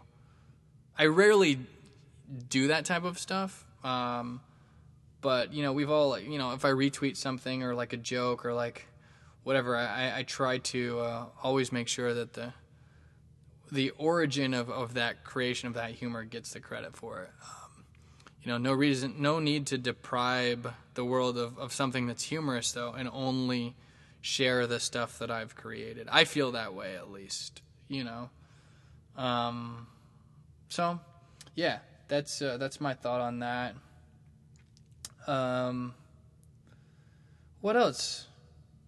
We've got. Uh, we were watching the Comedians of the World on Netflix. This is a new series that was released here in 2019. You know, comedians from all around the world have kind of like a, a comedy special. I guess like 30 minutes, right? On on their own version. There's a couple people from the U.S., a couple people from several different parts of the world. I don't even know how many comics are, make up the whole thing. I'd, I'd, I'd actually have to uh, Google that, but I know uh, a couple of them on there. Uh, the first, well, we watched Nick Swardson, right? You guys obviously know uh, Nick Swardson. He's an American. Uh, he's from Minnesota, and uh, you know he is hilarious. Uh, I've always liked him. He's always been one of my favorites. I remember watching him when I was living in Missouri. You know, I think I saw him on Comedy Central for the first time when I was in middle school. Always thought he was funny. uh, Nick, Nicholas Swardson from the from his very first appearance on Comedy Central. I was like, this dude's unique. I like him. I, he, he's like he's got a different like perspective. I kind of identify with that. I you know, and uh, he's 42 now, and is, I mean he's just he's just hilarious. I mean, my girlfriend and I were watching him almost crying, like dry heaving from laughter. I tweeted at him actually because I was so happy. I have a picture that I that I've got with him. I put it on Facebook and Twitter, and he replied, which was really cool. You know, I don't. I'm sure he doesn't remember me. Maybe he does, but he responded and said, "You're the best." So that meant a lot to me. It's cool when you can connect with the people that you uh, you know, whether you want to use the word admire, just the people that you think have great talent that you appreciate. You know, it's nice to have some sort of a connection with them. You know, like Pauly Shore liked, I wished him a happy birthday, and it, you know when they like respond or there's some kind of a thing, like it means something. So if you guys, you know, I want to make sure that I give back the things that I appreciate when when I reach out, like to Nick Swartz, and he's always been humble, he's always been nice, he's always been respectful and friendly. I want to you know, make sure that anyone that likes me that I treat them with that same respect and give them that warmth back and create that connection, right? So if you if we haven't met before and even if we have maybe we're great friends because I know a lot of my friends listen to this podcast. Um, I want to you know give you that connection, right? Without overdoing it naturally like my friend Irvin, you know that guy that I told you that I think he's secretly God undercover. Um, he hits me up almost every day still, telling just updating me on his life. I didn't ask, I didn't, but uh, that's that's a little that's that's too strong, right? That's a little too strong. So we all know that right balance, hopefully. Except Irvin doesn't seem to to to like know that normal etiquette. That's fine, whatever. Um, the cool thing is, is he comments on all my social media, so that creates engagement rate. I appreciate that, Irvin, if you're listening. If you are, don't feel bad. I, I like you. I, I care about you. Um, I want good things for you. We are friends. Um, but as I've told you before, you know, just maybe don't hit me up as often. You know, don't you don't need to blow up my inbox. You hit me up more than my girlfriend. You know, and she hits me up all the time. So anyway, um, definitely cool. Uh, Adi Adi Khalifa is the other comedian that I mentioned on Netflix that I know. Uh, him and I, uh, actually, a couple months back, uh, we were hanging out after a, a show. Uh, it was an open mic, believe it or not, at New York Comedy Club. Right, this dude's doing Netflix, and you know, you're, you, nobody's ever at a point where they're, you know, I think that open mics can can serve anybody well at any stage of the game. Right, like I, I Dave Chappelle obviously doesn't need to do open mics, but if he wanted to, like, there's no shame in it. Is, is I guess what I'm trying to say. Like, if if he wanted to get on stage and that was the only way to get on stage in that moment because there weren't other shows, because say it's earlier in the day, get. I I don't think. I think Dave Chappelle is a humble enough dude to not think that he's above that and to get on stage and do some time at the mic, right? So um, I was hanging out with this dude Adi Khalifa. He's from Nazareth actually, and he has first time I saw him perform and he was starting to talk about that and how he's from the same place as Jesus, my ears were naturally perked, right? His set is very positive and uplifting and unique and funny. He's got an accent, you know. Um, English is not his first language, but he's very funny, very talented. And I love this his uh, Netflix debut there. I, I, actually reached out to him um, and just told him I was proud of him and uh, you know, he's excited. He appreciated it. He's looking forward to when he comes back to New York in a couple months, and you know, we'll touch base, obviously. But um, his, his special wasn't even in English, and I was laughing, reading the subtitles and just watching his body language. Like it was, and the the content is actually very funny. So I encourage you to check him out, even if you don't speak. Um, I don't know whether it was Hebrew or Arabic, but it was you you will st- I honestly I think you will still really enjoy it because it's a different type of content than you like than uh, than you normally see. In all honesty, like it's very worldly, it's very grounded, it's very universal. It's it's beautiful. No, no homo. You know, like it's it's awesome, and uh, it encourages me to want to watch all the other Netflix specials from around the world, regardless of where they're from, because I think it'll help give me a multiple perspectives of different types of humor that I may or may not currently employ in my act, and it may spark some ideas for for creativity, really. Um, so, you know, he's a very humble dude. He, you know, if you check him out on social media, he's got pictures with like Mo Amer, Dave Chappelle. You know, he's friends with these guys, and uh, he's just a nice, humble dude. I mean, when we when we were hanging out, we stopped by McDonald's for a second because I guess he needed to use the restroom, and he he was like, "Dude, let me let me buy something for you." You know, he bought me some food. I, and it's just it's a good testament. He tells me that when he goes back home, he's famous back home, so like he performs for thousands of people. You know, when he goes home, when he goes home, and uh, you know, I'm not surprised. So, uh, and it's funny because you know you move to New York, and sometimes we got you know we're performing for an audience of three people that are all comedians from time to time, right? Uh, it's not always the case, but uh, it is it is something to to be aware of, and um, yeah, there's a lot of non you know to, to reap glory, you have to go through a lot of you have to grind through a lot of darkness and a lot of grunt work and a lot of non glamorous stuff, right? All the hours and hours and hours that Tom Brady has put in to perfecting his craft, you know, nobody sees that. Uh, as far as well, some people do, but it's you have to commit yourself. If there's something that you love, you have to go all in for it in order to truly reap, you know, reap the results that you want to see. You know, you have to fully commit um, in order to really take it to the, to, to the level that you are capable of, right? To, to reach your potential, I guess. Um, so, nevertheless, next guy, Matt Broussard, uh, he just. Uh, Oh, my girlfriend just texted me and said, "Do you want to talk about Adam Levine's weird dancing on your podcast?" So, yeah, Adam Levine's halftime Super Bowl performance with his nipples hanging out was definitely. My girlfriend was cringing. She was like, "He." She was like, "Why is he dancing like that? Like he looks like what is he doing right now?" I don't really have much to say about it other than the fact that she thinks I look like him or people have told me I look like him, so that's not a, compliment after watching him dance on last night's performance. I mean, great voice. I have no problems with Adam Levine. I, I did not care for the way he was dancing with his shirt off. Uh, it looked like a, a Chippendales type deal, except he didn't get completely naked, thank goodness. So, um, what else, guys? Uh, Matt Broussard, I said. Uh, it was really cool working with him last year when he did my show. Uh, very respectful guy. You know, I've I've met him a few times. He's very respectful. Uh, he was on Jimmy Fallon last week.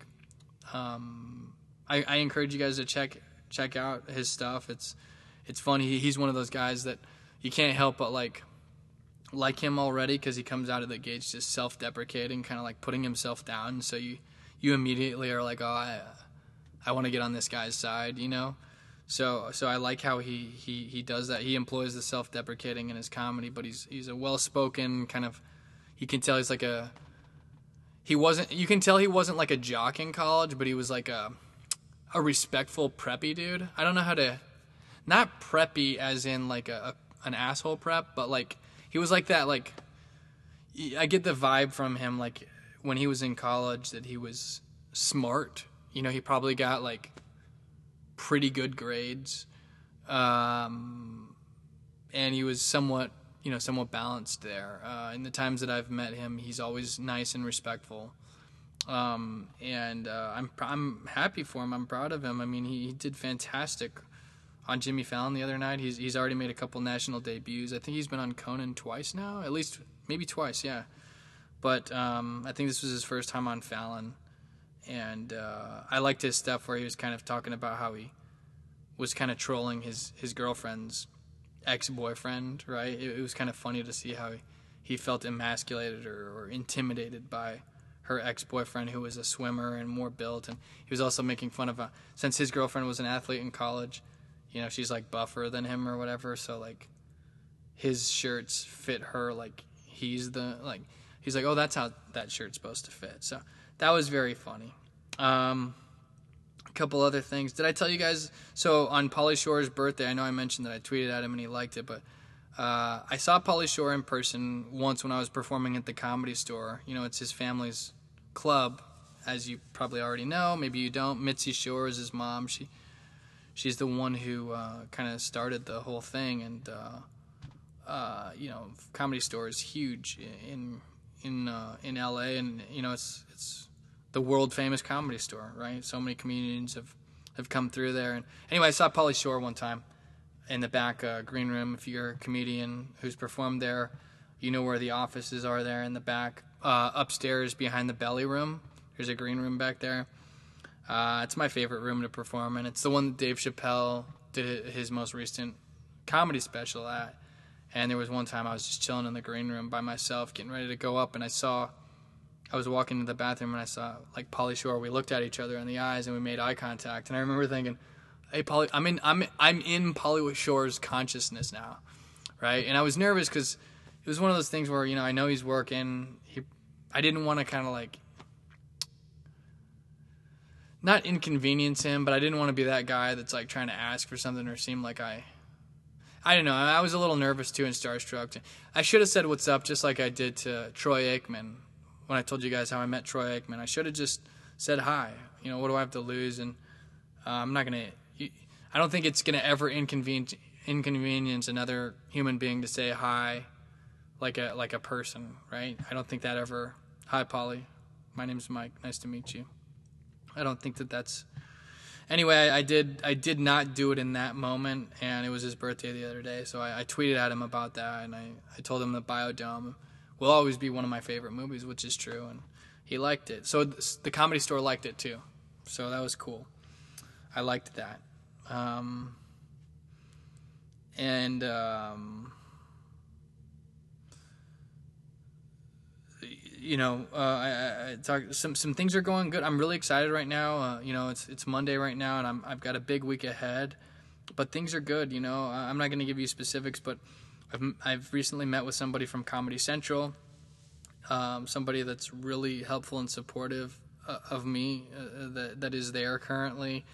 Um, this person, um, you know, is, has kind of given me a little bit of guidance, I guess you could say, from that from that world and some advice.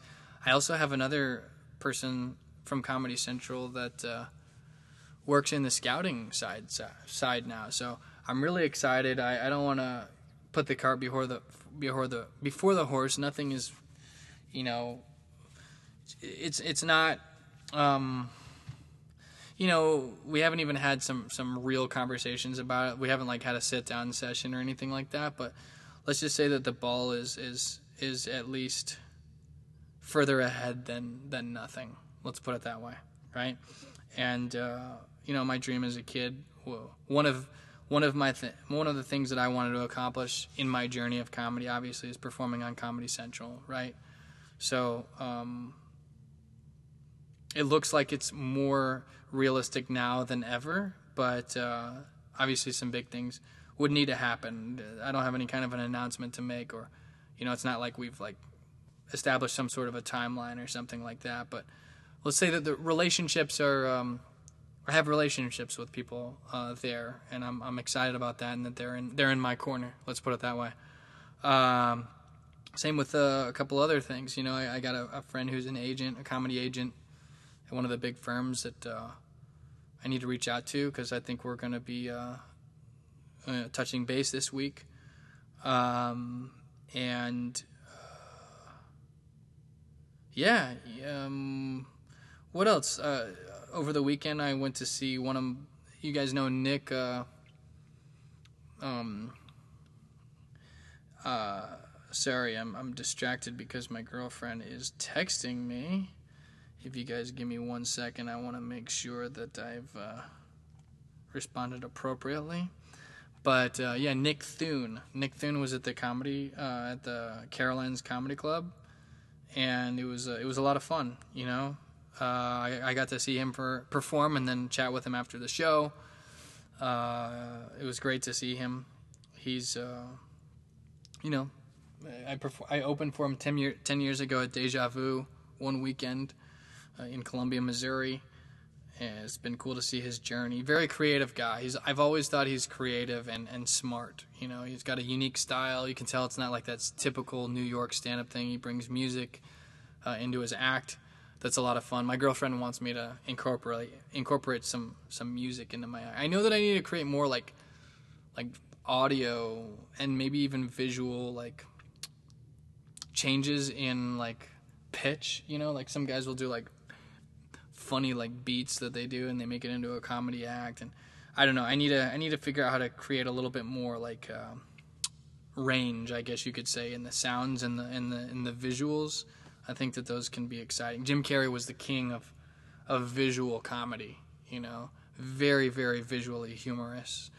Um, you know, some of these guys like uh, Usama Siddiquee. I saw him there that night, by the way, but he does a great um, like dropping of the beat joke. He talks about how when you drop a beat, you can say like anything as soon as the beat drops, but and like everyone's so into it that they'll like dance. So like it's funny because he'll say like ridiculous. He'll like do this thing where he like creates the beat and then he drops it and then says some like ridiculous statement and then like says, you know, like like he'll hit it and everyone will like be he's like he's like impersonating how people will go crazy to it, you know, unless it's like super super hardcore.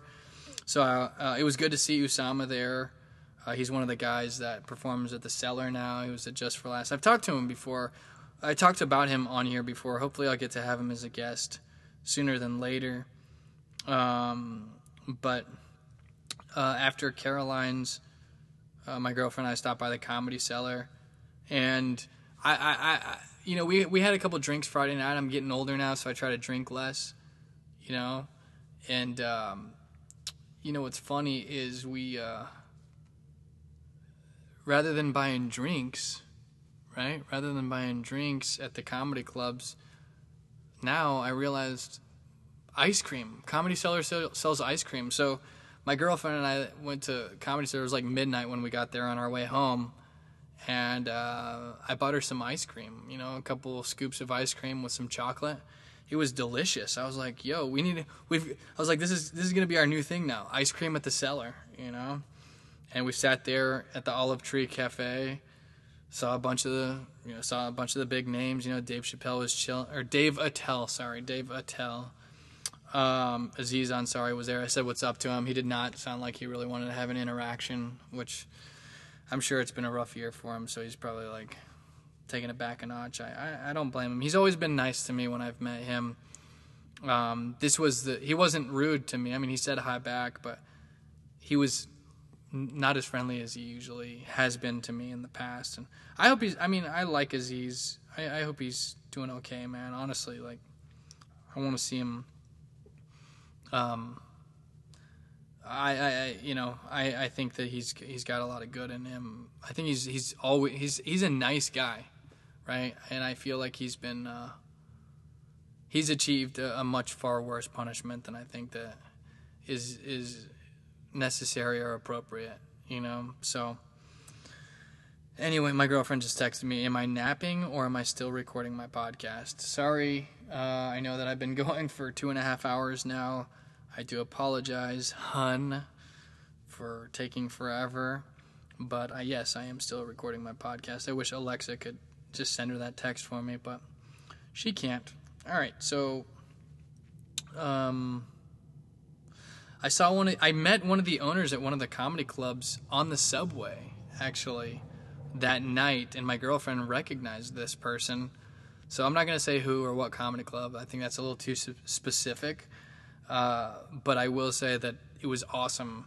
You know, it was kind of a, a turn of fate, whether you want to call it that or not. Like I didn't even my girl I, I give my my girlfriend credit she was my wing woman that night and like good things resulted from each of those experiences um, that's one of the things that I tweeted at Nick Swardson about. Like having her around is helping me. You know, like I she when we were watching Nick Swardson, she's like, "This guy reminds me of you." She didn't even know how much I like Nick Swardson. She's never seen him or heard of him before.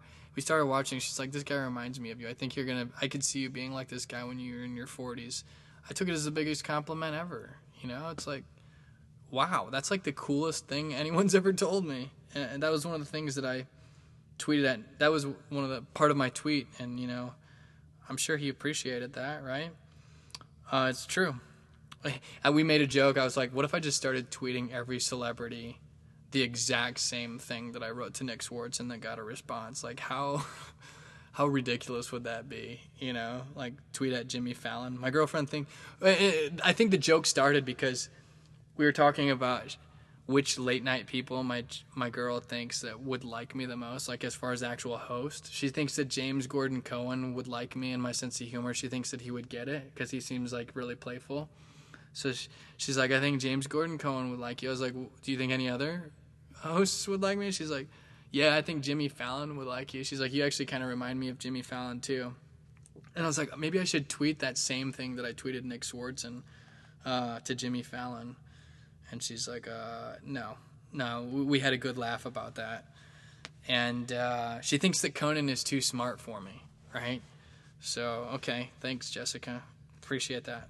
Um, but it, going to the Comedy Cellar and seeing, so we saw Aziz, we saw Dave Attell, Sam Morril was there. You guys know Sam, he's been making a bigger and bigger name. He did some Comedy Central stuff recently, Jimmy Fallon.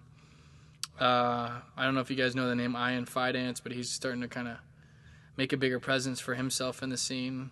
Uh, I'll never forget the time that I met him, and he's like, "Hey," as as we were leaving, he goes, "Hey, follow me on Instagram," and dropped his handle. I was like, "Oh, cool. That's that was a good goodbye. Thank you, thank you for that."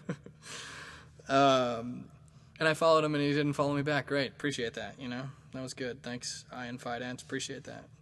Um, Michelle Wolf was there. I saw her, so that was pretty cool. Uh, we made eye contact. Now I'm in her uh, awareness, right? Nice girl. I've seen her before. I actually said hi to her. She said hi back. Aren't I cool? Because I, I said hi to some people and they said hi back. Oh my gosh, I'm so cool, you know? Um, but going to the comedy cellar and then watching Crashing. We watched, so Crashing has a new season out. They've got three episodes of the new season. Season three, three of three, right? Michael Jordan number three, Darnell Terrell number three.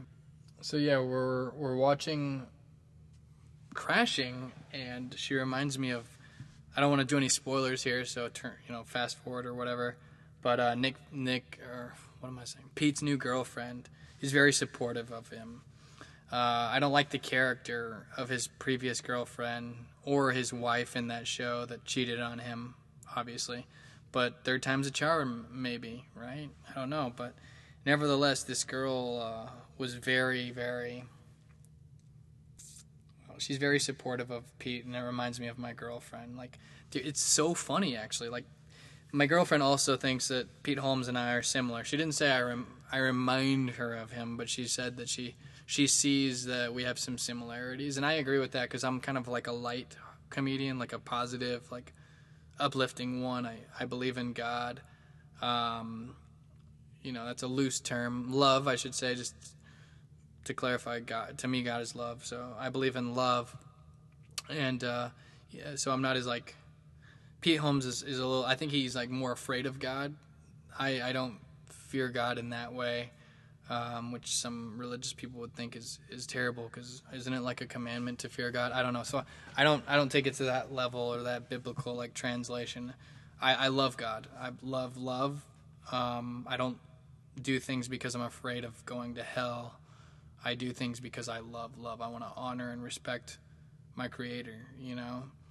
Um, not to high road anybody out there. I'm not trying to sound like I'm like the greatest person of all time, but that's that is how I feel.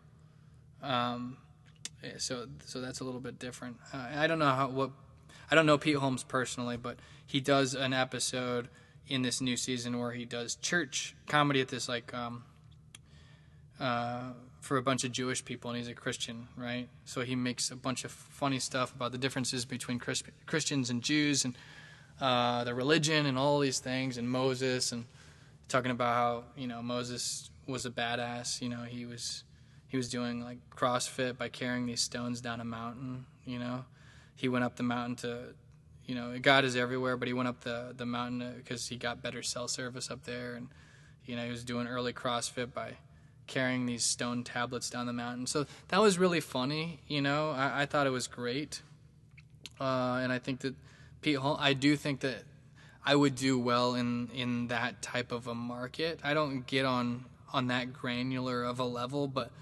um, but I do think that there is a lot of. Uh, I think I there's a lot of things that Pete Holmes does in that show that I see myself in. You know, like there's a, I feel like a lot of comedians in New York don't get me, sadly, and and I'm it's kind of frustrating. You know, um, you know, I, I try to be a nice guy, and I think some of I can I, I feel like some of them are like, why is Mike? They don't think that my niceness is coming from an authentic place because I don't think that they think it's possible that it's real. You know, but it really is coming from my heart, and I think it's similar to kind of that. I think it's the Midwest genuine culture and my mom raising me to be a nice person. You know, my mom being from the Philippines, and yeah, I think uh, being a nice guy is, has not been. It's not. It's not moving my career forward at, at exponential rates. Let, let's put it that way. In fact, I was telling one of my friends recently about somebody having success in the scene, and you know, being a little kind of temporarily, I was just a little like not fully discouraged, but just slightly discouraged, you know, because I feel like this person that's having success it hasn't been nice to me over the years, and we've known each other. Uh, and I've always felt like this person resented me, and I've always been nice. And you know, this person's having a little bit of success, and uh, my friend's like, "Well, why don't you try to be more of an asshole then?" You know, like it's maybe you're too nice and it's it's hurting you. I was like, no, I, I can't. You know, that's not who I am. I'm not going to change who I am to be successful. You know what I mean? Like, I'm gonna follow Ray Romano's vi- advice that was in Crashing. He said, Pete, if I could give you any advice, just be yourself, be funny, and if it's meant to be, it'll happen. And that's the that's the way that I like to. to I think that's really good advice, and I, I hope that's true because that's the the way I do it, and that that I'm kind of putting my faith in that, putting my faith in I shouldn't have to be any different than the person I was raised to be. I shouldn't have to change to be successful and get, you know, some of the limelight on me. That that's not fair and that's not the type of fame that I would want anyway. I don't want to be famous for not being who I am. I don't want to be famous and then try to reveal who I am later. I'd rather reveal who I am up front and be famous for for things that are real, things that are authentic, you know. Um, so yeah, um, it's funny because in if you guys have seen that new episode with Pete Holmes, he uh, his girlfriend after he auditions for the Comedy Cellar, which I haven't done, uh, and he doesn't get past. His girlfriend's like, "You need to face your fear. Let's go there." So she takes him to the show they go in against Pete's will. You know, he's kind of pussy whipped, to be honest, uh, in this situation. He he likes her a lot, and he's a little bit like he's not. He doesn't really stand his ground as much because he doesn't want to say no to this girl that he really likes. So she somehow like forces him to go in the comedy cellar against his will. He he willingly does it. He's wearing a fedora in there, and. Uh, He's sitting in the same two seats that me and my girlfriend sat in when we went to the comedy cellar and paid money to see a show. And all the comedians were making fun of him. He's like, "You're, are you paying to see comedy here right now?" So like they were like roasting him. Dave Attell and just had a, a roast on his hat, on dissecting their relationship. Like just picked him apart and just it was like hum- humiliating. Uh, nobody did that to me um, when I was there uh, but we did sit in those two seats, and my girlfriend was kind of like having the same attitude as him. Like she wanted to go out and talk to to Michael Che after he got off stage because she was going to try to help me, but I was like, I don't want you to go talk to Michael Che. Like, you know. Nevertheless, it, it, I saw I saw a lot of similarities, you know, in that way of kind of like we sat in the very two same seats I'm a comedian paying to see a show at the Comedy Cellar. One of my friends was performing that night. Of course, I missed it because I chased her out when she went to chase Michael Che. Um, Usama Siddiquee was getting on stage, um, but you know, nevertheless, uh, it was it was fun. So, um, speaking of crashing, Artie Lange has been struggling with drugs lately. I don't know if you guys have seen the latest. It's really sad it was really an honor getting to perform with him on the same show a couple weeks back at the Broadway Comedy Club at Sheba Mason's show. It was really cool to say hi to him. He was nice. He gave me a warm vibe. I hope he uh, can overcome this. There's a lot of people that support him. I'm seeing the the social media. You know, people are encouraging him to try and battle this addiction. Uh, as some people might say, he's he's he's battling demons right now. You know, and I hope he can push through this. God bless the guy. You know, I think he's got a good heart, and a lot of people really love him. So I just hope he can beat this uh, this addiction that he has. It, has been pretty bad. You know, it's it's causing a you know his, his nose is physically changing shape. I guess I, I didn't know that can even happen. I don't know if it's from cocaine or what, but you know, I've got him in my prayers. Um, I'd say as far as the latest going on in the comedy world, that's that's the most part what I wanted to say. Um, the last 20 minutes, I'll, I'll just say say that uh, if you guys haven't checked us out yet, check out the Midwest Sketch Bandits. We released a Super Bowl sketch this weekend before the Super Bowl.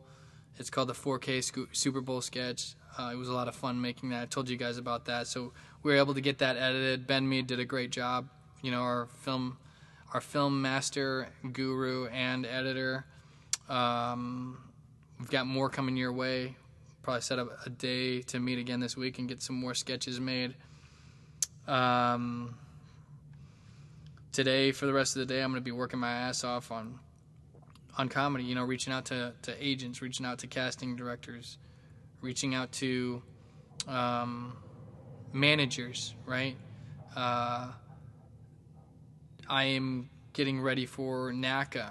I'm going to be reaching out to colleges. Uh, my girlfriend is going to start working for me again. This time I'm going to pay her. Right. Last time she was she did all the work pro bono out of the kindness of her heart, and you know uh, took a break afterwards, and you know decided I think that uh, it'd be good to to pay her uh, moving forward. You know because she's putting in work, and I think that's fair. She thinks that's fair. You know, everything we've done up to this point, we both agreed is fair. Um, but uh, I'm to have my first employee, and she's to help me with some marketing. I'm to start marketing to the corporate market. Uh, I think uh, if you guys, if you guys are in, uh, you know, part of either college or you have a job and you want to hire me, I'm going to be doing uh, doing these markets, right? You know, obviously uh, the corporate market is, is, is perfect for me, having had the startup experience that working for a company that became ultra successful. Um, it's the reason I live down where I do right now. Uh, you know, been I was blessed enough to work with uh, a ton of really smart people, and we made it happen, right? So I'm not a millionaire, uh, but I've been fortunate enough to uh, improve my own circumstances because of some of the financial success that we've had. Um, I certainly can't retire, but I can use this as an opportunity to to give myself the platform that I am working from and, and pursuing these dreams. I am going all in on my dreams uh, of comedy at this point in life, and I think being able to give back to uh, people in, in these types of markets, I think, uh, is, is, very niche for me. I believe in myself, and I do believe that other people believe in me. Uh, my my comedy manager uh, believes that the corporate market will be uh, one of the markets that I, I really do well in. So we are working on some marketing, and if you need to, you know, if you if you work for a company where there's uh, events every once in a while or a yearly deal where you guys uh, hire entertainers, you know, I'd love to come in and do 30 minutes or an hour of corporate humor. In fact, my manager is calling me right now. I'm going to decline it because I'm talking with you guys. Um, nevertheless, what else? Um, what else, guys? Uh, I'm horny. My truck stinks. This butt stinks. My my butt stinks. This truck stinks, and I'm tired of it. Uh, something my dad and I used to say to each other as a joke growing up. You guys won't get it. That's fine. Um, but with that said, Tuesday I'm doing background work. I got part of Central Casting now, so that's official. Uh, I, I didn't get this background work through Central Casting, but I think uh, have you heard of the show The Blacklist? I'm doing some stuff with them tomorrow, which is Tuesday. I got another opportunity on Wednesday for a different show to do some background work. Hey, you know what? For a long time, I, I, I didn't do background work because I I thought I was better than that. But one of the things that I've learned over the years is I've I've I've really been humbled. I guess you know I, I didn't achieve the amount of success I was aiming for. You know, I'm 32 now. You know, there's a lot of guys that have achieved more success than me in the comedy world, and they're younger. But I've learned a lot of things, and hopefully, humility has been one of the things that's been strengthened over the years. And you know, I, I feel like there's the people that are super successful, you know, the Brad Pitts, the Dave Chappelles, regardless of whether they're comedy or acting or what, like, I don't think they think they're too good for anything. You know what I mean? Like, so if I'm gonna be able to make some money and, and meet people and get on set at, on some cool shows and some cool movie places doing background work, then make it happen. It's an opportunity to become part of SAG-AFTRA as well, which is really a, a big goal of mine for 2019. You do enough background work with the right with the right opportunities, and you can get your SAG card through it, and then you can make even more money doing background work. So I'm going to utilize this opportunity with Central Casting. I'm really excited about that. Um, that it's that it's official now, and um, yeah. So uh, Tuesday night we're to see Seth Meyers. We got tickets. Me and my girlfriend. I was able to get two tickets for us to see Seth Meyers on Tuesday. Uh, next Monday night's my dad's birthday, February 11th. Uh, next Monday, I should say, and we got two tickets to Good Morning America. So I'm gonna make a sign that says "Happy Birthday, Dad." That's my goal. Make a sign and hold that up um, at Good Morning America. And when the camera flashes on me, my girlfriend's gonna hold up a sign and it says "Follow this guy on Twitter at the Droid." so um, I'm pretty excited about that. Uh, I think that'll be a fun birthday present for my dad. Uh, I invited him to come out. It's short notice, but it'll be cool to, uh, you know, be part of Good Morning America. Maybe I'll get to meet Michael Strahan and do his do my impression of him for him. My impression of him 15 years ago when the Giants were in the Super Bowl and they said, "Michael, what does today mean to you?" And his answer was, "Today, we have like two trains on a track, and one of them trains gotta get off that track."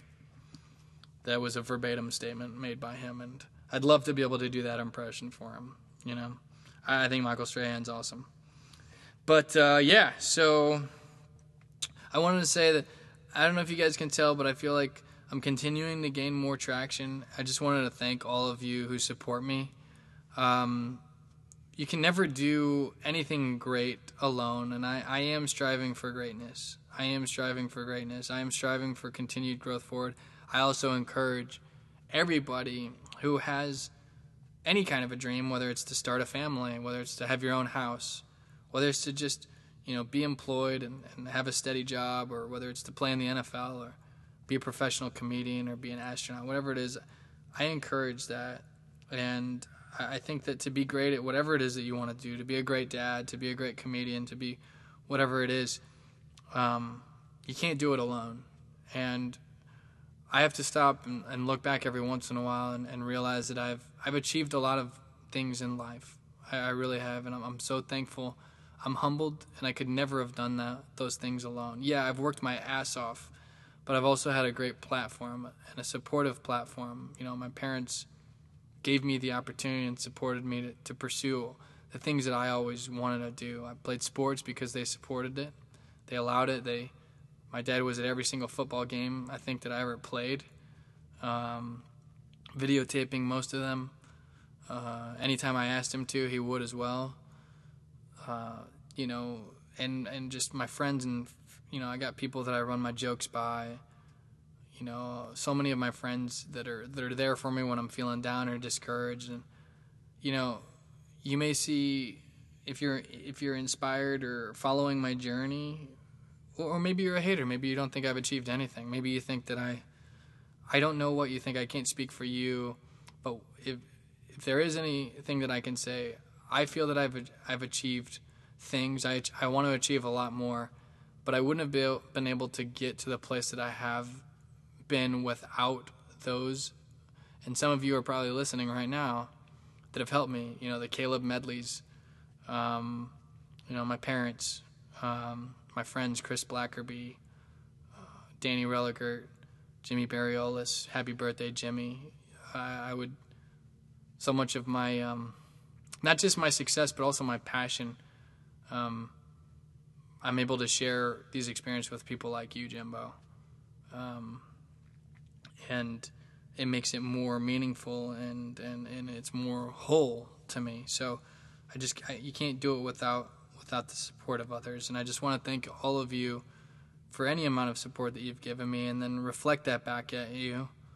Uh, if I can help, genuinely help, not not just you know like do a random like favor or something like that, but if I can genuinely help, where it's grounded in something that's realistic and it makes sense for me to help you, and it, it's not me compromising who I am or jeopardizing certain, you know, like like being disrespectful to certain relationships. And I would like to help. I want to help people, right? Um, but I do encourage you to to pursue your path and um, make this whole thing full circle, right? Um, you know what's funny is that's not the end of my show. It, it, may sound like that, but I have more things to talk about.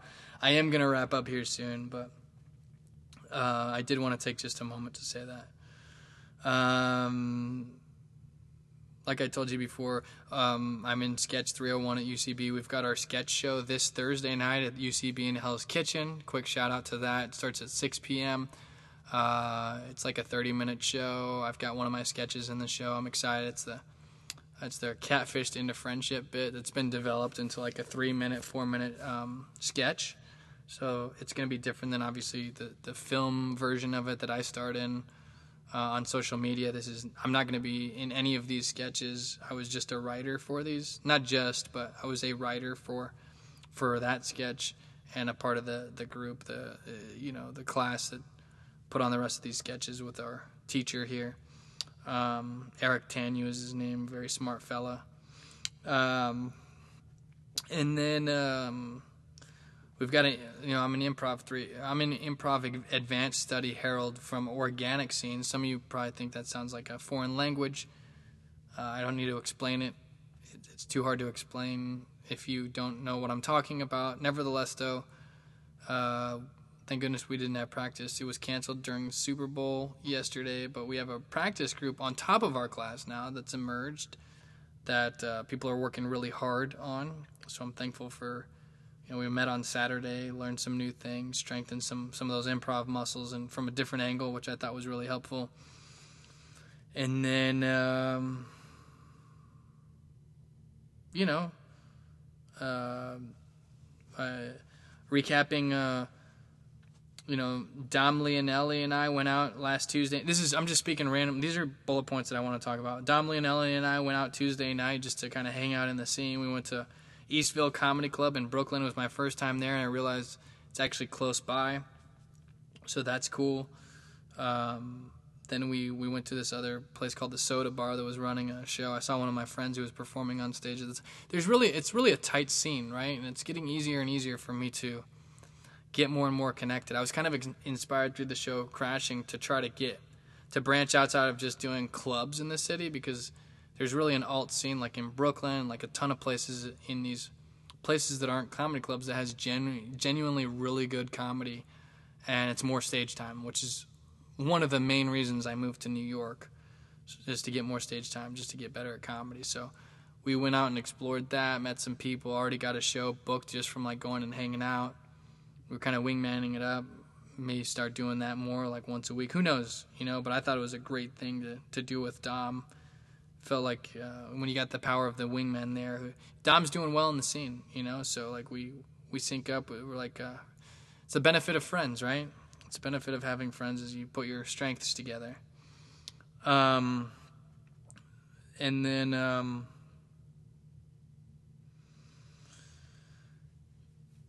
yeah, I, I think that for the most part, that pretty much sums up everything. Is that that that sums up for for the most part my world. I did want to tell you that uh, it's so funny. Here's a random. Now this is finally. That was my world of comedy. This is now my world, and then we'll call it quits. Just a couple things. these are random notes that I took. One is uh, I dreamed that a dude from my childhood was like I was peeing in a urinal, and all of a sudden, like I saw pee, a different stream of pee, like come my way, and I guess it, I, somebody peed on me.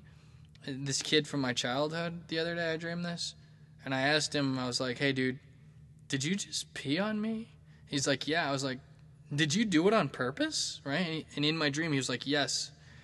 And then I wanted to punch him in the face, right? Like, like that's not okay to, to intentionally pee on somebody.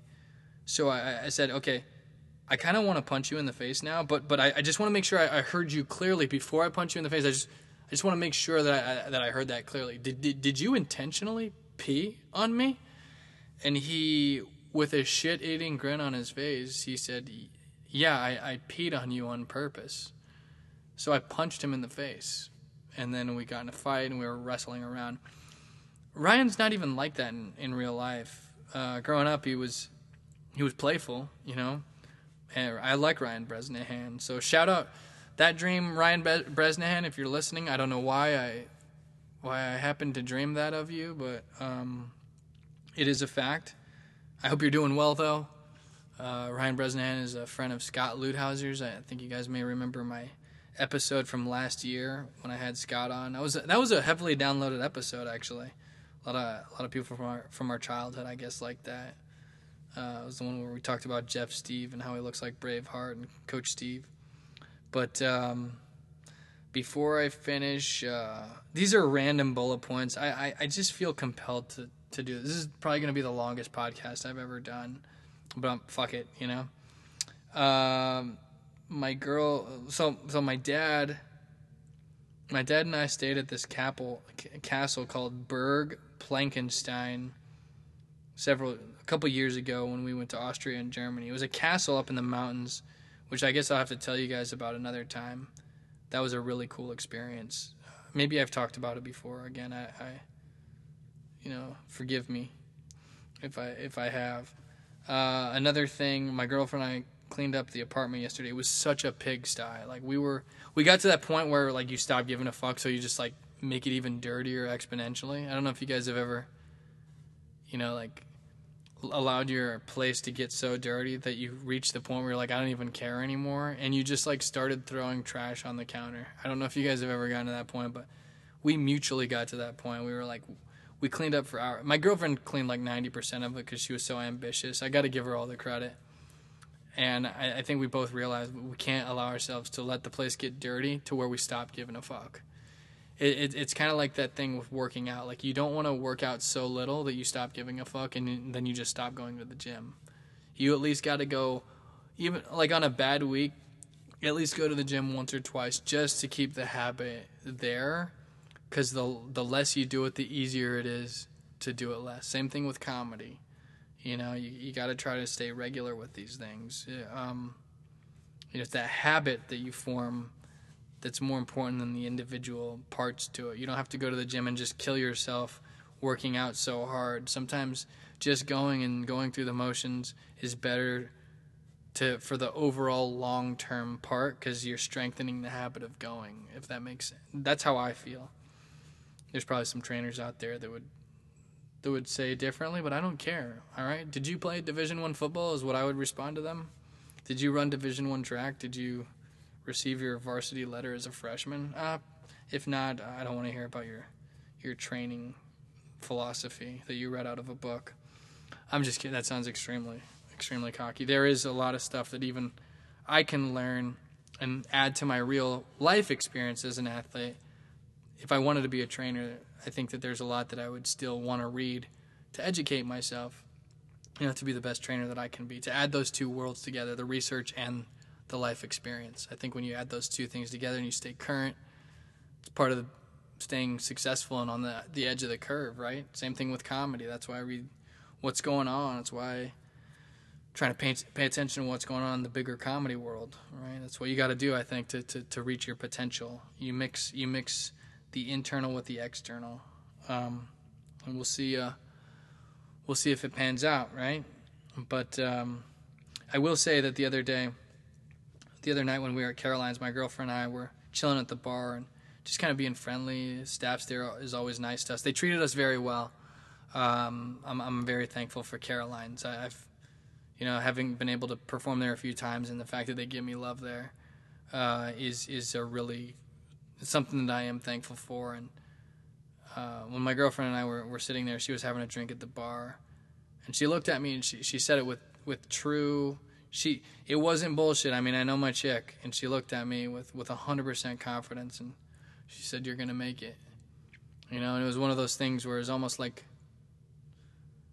it, it felt so true and real, as far as how she felt when she said it. That uh, it really meant it really meant a lot. You know, it wasn't like just saying it, going through the motions. Like she really does believe that she can see it happening before her eyes, and it makes it, I'm very thankful for that support. It's it's it's important to have people, you know, to have that love. You know. So the last thing I'll say, I'm gonna wrap up, is uh, my favorite show on TV right now. My girlfriend makes fun of me for it, but uh, it's the show God Friended Me, and um, oh, she's texting me. She, she's saying, Michael, this this uh, this podcast is way too long. Wrap it up, right? I'm looking at my phone because these are the points. This is my last point that I wanted to make. But uh, I watched the entire season. I finally got my girlfriend into it. She always makes fun of me for it. She thinks it's completely unrealistic. Um, but I love the show. I can't help myself. Uh, I found myself watching the Super Bowl secretly, like excited that when it ends, I'm gonna watch the rest of God Friended Me the season. I watched two episodes actually last night after the Super Bowl, and it wrapped it all up. And uh, one of the things that uh, that was said in that show that I wanted to just quote before I get off is the Reverend. You know, if you guys haven't seen the show, I encourage you to check it out, regardless of your religious beliefs. I think it's a show that atheists can watch, the people that are religious can watch, people that are spiritual, agnostic, whatever it is. I think anybody can watch this and still just think. You know, I don't. It's not like it's not like the target demographic is people that believe in God. You know, and I think that that term believing in God is is such a wide concept and what that actually means because you know you can be very religious and believe in the god that you like were raised um, to believe in. You, you know there, there's definite different definitions there's different re- religions. I think i've expressed to you my feeling on it enough times for you guys to understand. But uh, the reverend's definition or at least his uh, one of his lenses that he talked about that really stuck with me is he said that his wife before she passed away you know the main character's mom Right? He said that she once said that anything that makes you smile is God. And he said, I, I don't think I've ever um, heard a better definition for it. You know, and and in my honest opinion, I, I think that's that's awesome. I, I love that. Anything that makes you smile is God. Um, so uh, you know, when I, when I make you smile and laugh, that means God's living through me, baby, and vice versa. When you make somebody else smile, He's living through you uh, or she, it, God, whatever you want to call it. Love is love is there, right? Love is is at the center of that, um, of what creates a genuine smile, right? I remember that show, The Young Pope, right? Recently with Jude Law a couple years ago. I really liked that show, and in the last season, not to be a spoiler, but he said God smiles, smile, right?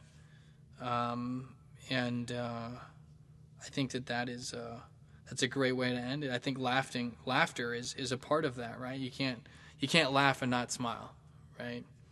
I think laughter is, is actually, I think I think laughter is like more than a smile, right? It's kind of like a smile on steroids in a, in a healthy healthy steroids, you know, like you feel even better when you laugh than you do when you smile. But both of them are very powerful, and I do think that laughter is intertwined with love, and maybe in that way it is. I've I've never been able to fully define why or how, even though I, I do believe it.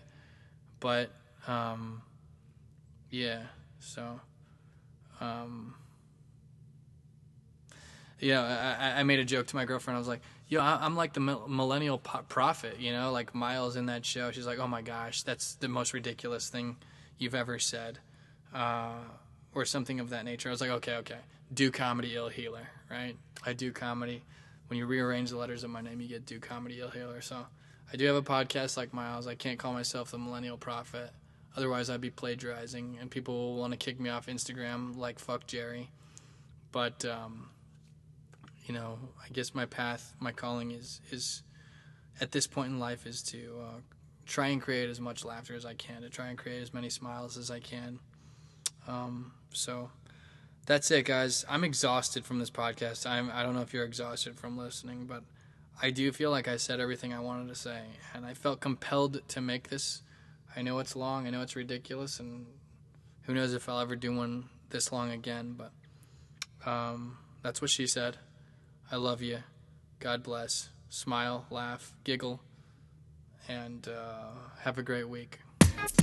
Bye bye. Thank you for listening. By the way, am I the only one who's horny?